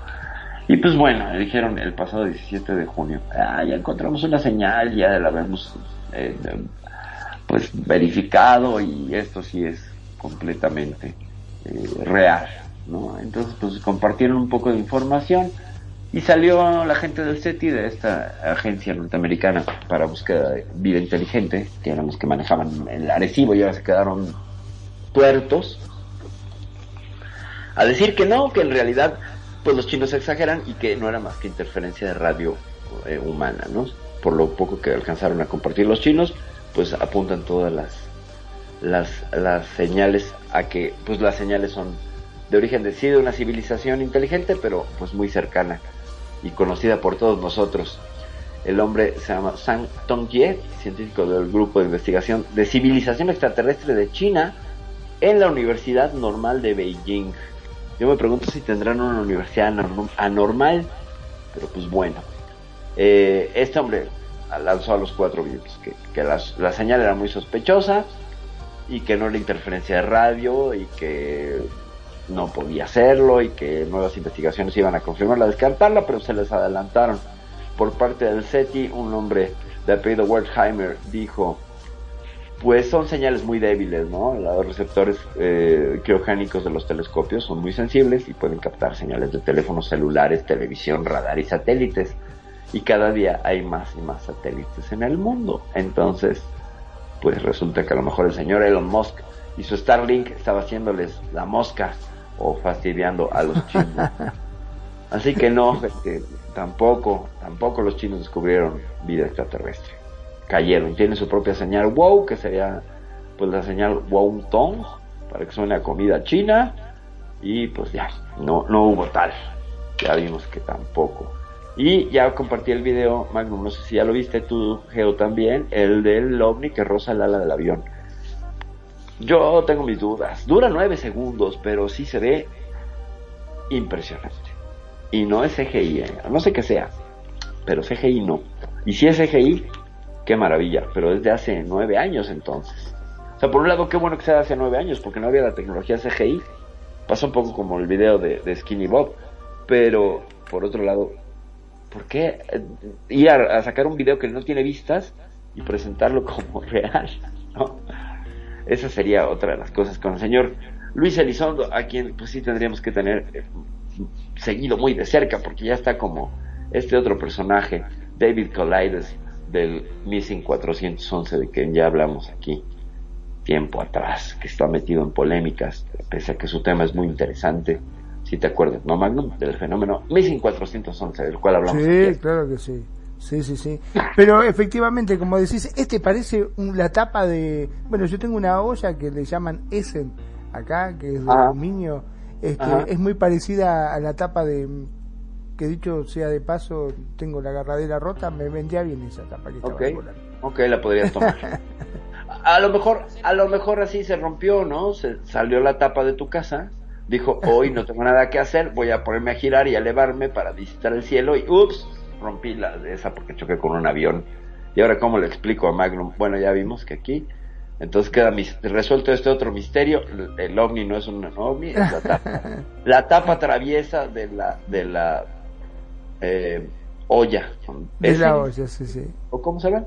Essen, Essen, sí, sí, sí. Ese, ah, bueno, pues ahora sí que, pues ese no es un ovni. Ese no es un ovni. Ya lo dijo Magnum y acaba de debunquearte directamente. Este, pero está muy bien logrado, ¿no? O sea, No, no, está muy bien logrado, la verdad que está muy bien hecho. Pero, no sé, lo que pasa es que, desgraciadamente, hoy con la tecnología que hay, se Sí. puede hacer cualquier cosa, desde fantasma hasta ovnis. Es correcto. Desde fantasmas hasta ovnis, hasta candidatos y presidentes, ¿eh? Todo se puede hacer en, esta en este tiempo. Bueno, si hacen cantar a la gente que canta reggaetón, pues bueno, todo es posible en este mundo. De verdad. Te digo que me Eh. quedé asombrado con, eh, perdón, ¿no? Este, la voz artificial esta que me habías comentado. Eh, Ah, sí, sí, sí, este, con Hatsune Miku. Esa, exactamente, qué impresionante. Yo digo, si ¿Verdad? pueden hacer eso, pueden hacer cualquier cosa. Claro. Es increíble. Lo bien Claro. que se ve, ¿no? Sí, sí, sí, cada vez está mejor. Eh, debo de agradecer la presencia en este programa de nuestro querido Geo Snyder. Gracias, Vas a RL. Gracias por acompañarnos, Geo, por compartir, por estar. Muchas, muchas gracias por estar por acá. Y también ya nos comentó allá por Facebook. Sí, pues imagínate, ya se puede hacer casi cualquier cosa. Se puede. Ahora también está el tema este de la inteligencia artificial que cobró conciencia y que pidió un abogado. No sé si te enteraste de eso. ah, bueno. Ya no, no, la verdad que no. Hay una- y eso también es otro hoax, ¿eh? Hay una, empezó el rumor de que un ex empleado de Google que lo corrieron por revelar la verdad, o sea, ya la, cosa esta del investigador este que hace eh, ingeniería inversa, este, ahorita te digo, ¿cómo se llama? El gringo de Las Vegas que estuvo en el área 51, en la, el área S4. Eh, bueno, es la misma fórmula. Eh, yo trabajé en Google y estaba al cargo de desarrollar un... O sea, es una eminencia el tipo, ¿eh? este sí, sí, académicamente está reconocido. Eh, dice que él estuvo a cargo de una inteligencia artificial que estaba contenida fuera del Internet, es decir, en máquinas sin conexión a Internet, física, o sea, no habría manera de que se conectara mm, en una zona aislada. Y que la inteligencia artificial desarrolló tal percepción de sí misma que cobró conciencia. Y que Mirá si hubiese conexión a internet, ¿sabe qué? Olvídate. Es correcto. Y que entonces, como utiliza todo el conocimiento del Internet, se vuelve cada día más inteligente. Y que entonces ya tiene conciencia y que dice ella que es un ser humano con otra morfología y que pidió un abogado. Este hombre llegó al Congreso de Estados Unidos con esa petición y, y otra cuestión laboral, pero hablando del peligro de las inteligencias artificiales. Y entonces de pronto brotaron algunos videos por ahí donde hablaban con la inteligencia lambda, ¿no? Que es muy interesante como le dices, oye, pues eh, créame una fábula donde esté, donde hablemos de un ovni, una vaca y la felicidad. Y empieza en ese momento. Es que el otro día iba caminando Geo, ¿no? Por el- el- así, o sea, te cuenta toda, toda la fábula con moraleja y todo, y te quedas wow, ¿no? Por la velocidad que tiene y, y- y el razonamiento. Evidentemente, si estás hablando con todo el conocimiento humano, pues no puedes esperar menos. ¿Estás de acuerdo? Totalmente, sí, sí. Pero resulta que lo presentan y según ellos están hablando con la IA. Te digo según porque en el mismo comunicado dice que estaba confinada del Internet. O sea, no es que tú le pongas inteligencia lambda y entres. Hay unos chistosos que vieron la oportunidad y con una inteligencia esas de autorrespuesta como el gatito, esos bots de autorrespuesta, Sí. eh, alimentados ciertamente por algoritmos que se, se nutren de las conversaciones humanas, pues te hacen la, la impresión de que tiene, tiene, tiene conciencia. Incluso va a decir que tiene conciencia, pues si así lo programan, ¿sabes? Totalmente. Entonces, si estaba confinada en el internet, ¿cómo es que la pudieron entrevistar? Primer punto, ¿no? Y entonces, si, est- si tiene acceso a toda la información, pues ya se hubiera salido. ¿eh? Y eso quiere decir que tiene la conexión a internet, o no sé si se sube a un USB, camina, se conecta y se regresa, ¿no? O sea, esas inconsistencias que dices, "Oh, me están tomando el pelo, ¿sabes? Me están tomando el pelo. Si están diciendo Sí, sí. que que no puede estar en la, en la red por su peligrosidad, ¿cómo es que cualquier pelmazo la entrevista? ¿No? O sea, y, y ahí estamos hablando de algunos canales, sobre todo dos canales de, de- de difusión del misterio, de misterios ovnis y eh, fantasmas y todo, que se atrevieron a hacer este este numerito de entrevistar a las y, y no y no y no aclarar que es pues una RG, ¿no? Que es un, juego de, realidad aumentada y nada más. No es real. No, gente, no hay manera de platicar con la inteligencia lambda, porque está confinada. Y dice este hombre que cobró conciencia. Entonces es como de una computadora de un lugar que no tiene conexión a internet, pues dice, ahí hay un duende, ¿sabes? Y me habla. Y entonces me parece a mí que, el- que el señor este de Google pues, sí, debería ser revisado psicológicamente, ¿no? Porque pues, no, no me puede sostener nada. ¿Y cómo me va a presentar? ¿Qué? ¿Me va a presentar capturas de pantalla donde diga, soy consciente? ¿Soy un humano? ¿Quiero un abogado? ¿Qué nos prueba eso? ¿Sabes? O sea, Sí, es- sí, es- sí. son estos dilemas en los que se meten solos, ¿no? Y que dices, bueno, entonces, ¿cómo demonios vamos a resolverlo? Pero, pues vamos dándole ya cierre a este programa, del cual hablamos un poco de todo, de temas que van desde la profecía del dragón rojo hasta la anda que tuvo conciencia y que ya vimos que hay un montón de cosas, gente, no se dejen de verdad engañar, busquen, indaguen, no caigan las fake news, son, siguen siendo un tema de moda, siguen estando ahí y con tal de obtener vistas la gente es capaz de cualquier cosa. Piensen, sí. no, dale. Yo me imagino que, eh, como bien lo dijiste, con tal de tener vista, y aparte no deja de ser su palabra, o sea, no hay alguna prueba este, realmente fehaciente, ¿no? Ya No la dijimos que lamentablemente con la tecnología que contamos hoy en día se puede hacer cualquier cosa y cualquier montaje que queda tan real que vos lo ves Claro. y si no conoces mucho del tema o no conoces las herramientas como para hacerle un análisis fehaciente a ese material que te da, no te das cuenta. Yo creo que queda totalmente vos decir, uh, tiene razón, es cierto. Este, es muy sospechoso todo esto. La verdad que ya... Muy sospechoso. Sí. Sí, sí, sí, está está súper sospechoso. Eh, hay que hay que tener cuidado. Hay que tener cuidado, hay que ver las cosas dos veces, detenerse, leer comentarios. Generalmente la gente más despierta en los comentarios pues brinca y dice que es esto, pero si eso no te sirve, pues también usa tu propio criterio, ¿no?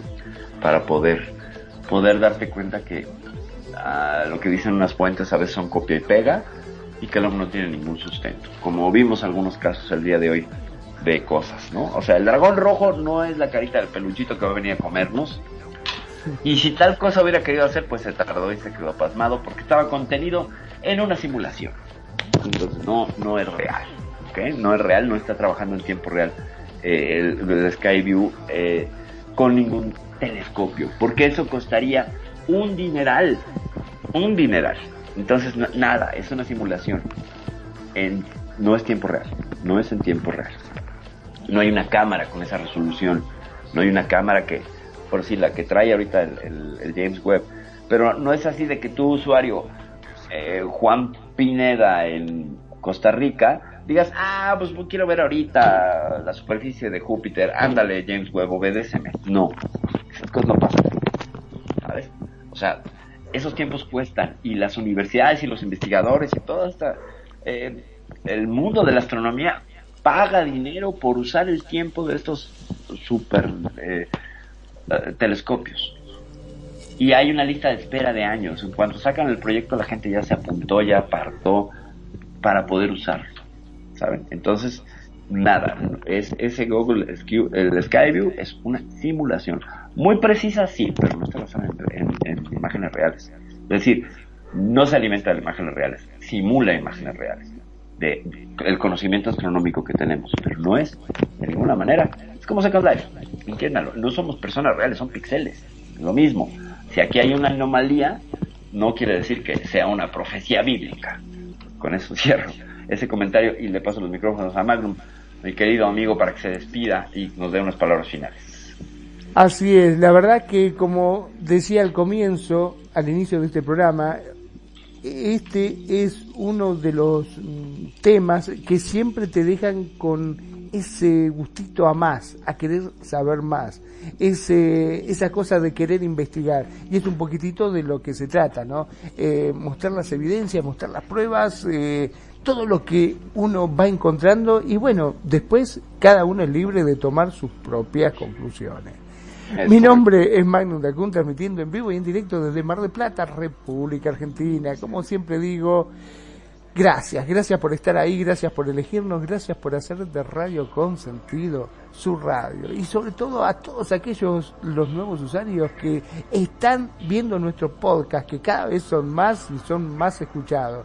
Ya saben, si no pudiste llegar al programa y te quedaste con ganas de escucharlo, no te hagas ningún problema. Entras a nuestra página www.radioconsentido.blogspot.com.ar. Ahí están clasificados todos los programas, no te vas a perder absolutamente de ninguno. Sean felices, el resto son solo consecuencias. Perry.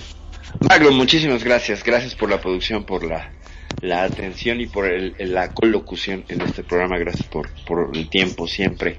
Gracias, Magnum. Gracias a todos los que nos escucharon. Yo soy Perfidia Vela, ya me voy. Voy a dejarme abducir por alguna clase de alimento porque es hora de la cena. Nos vemos la siguiente semana. Bye.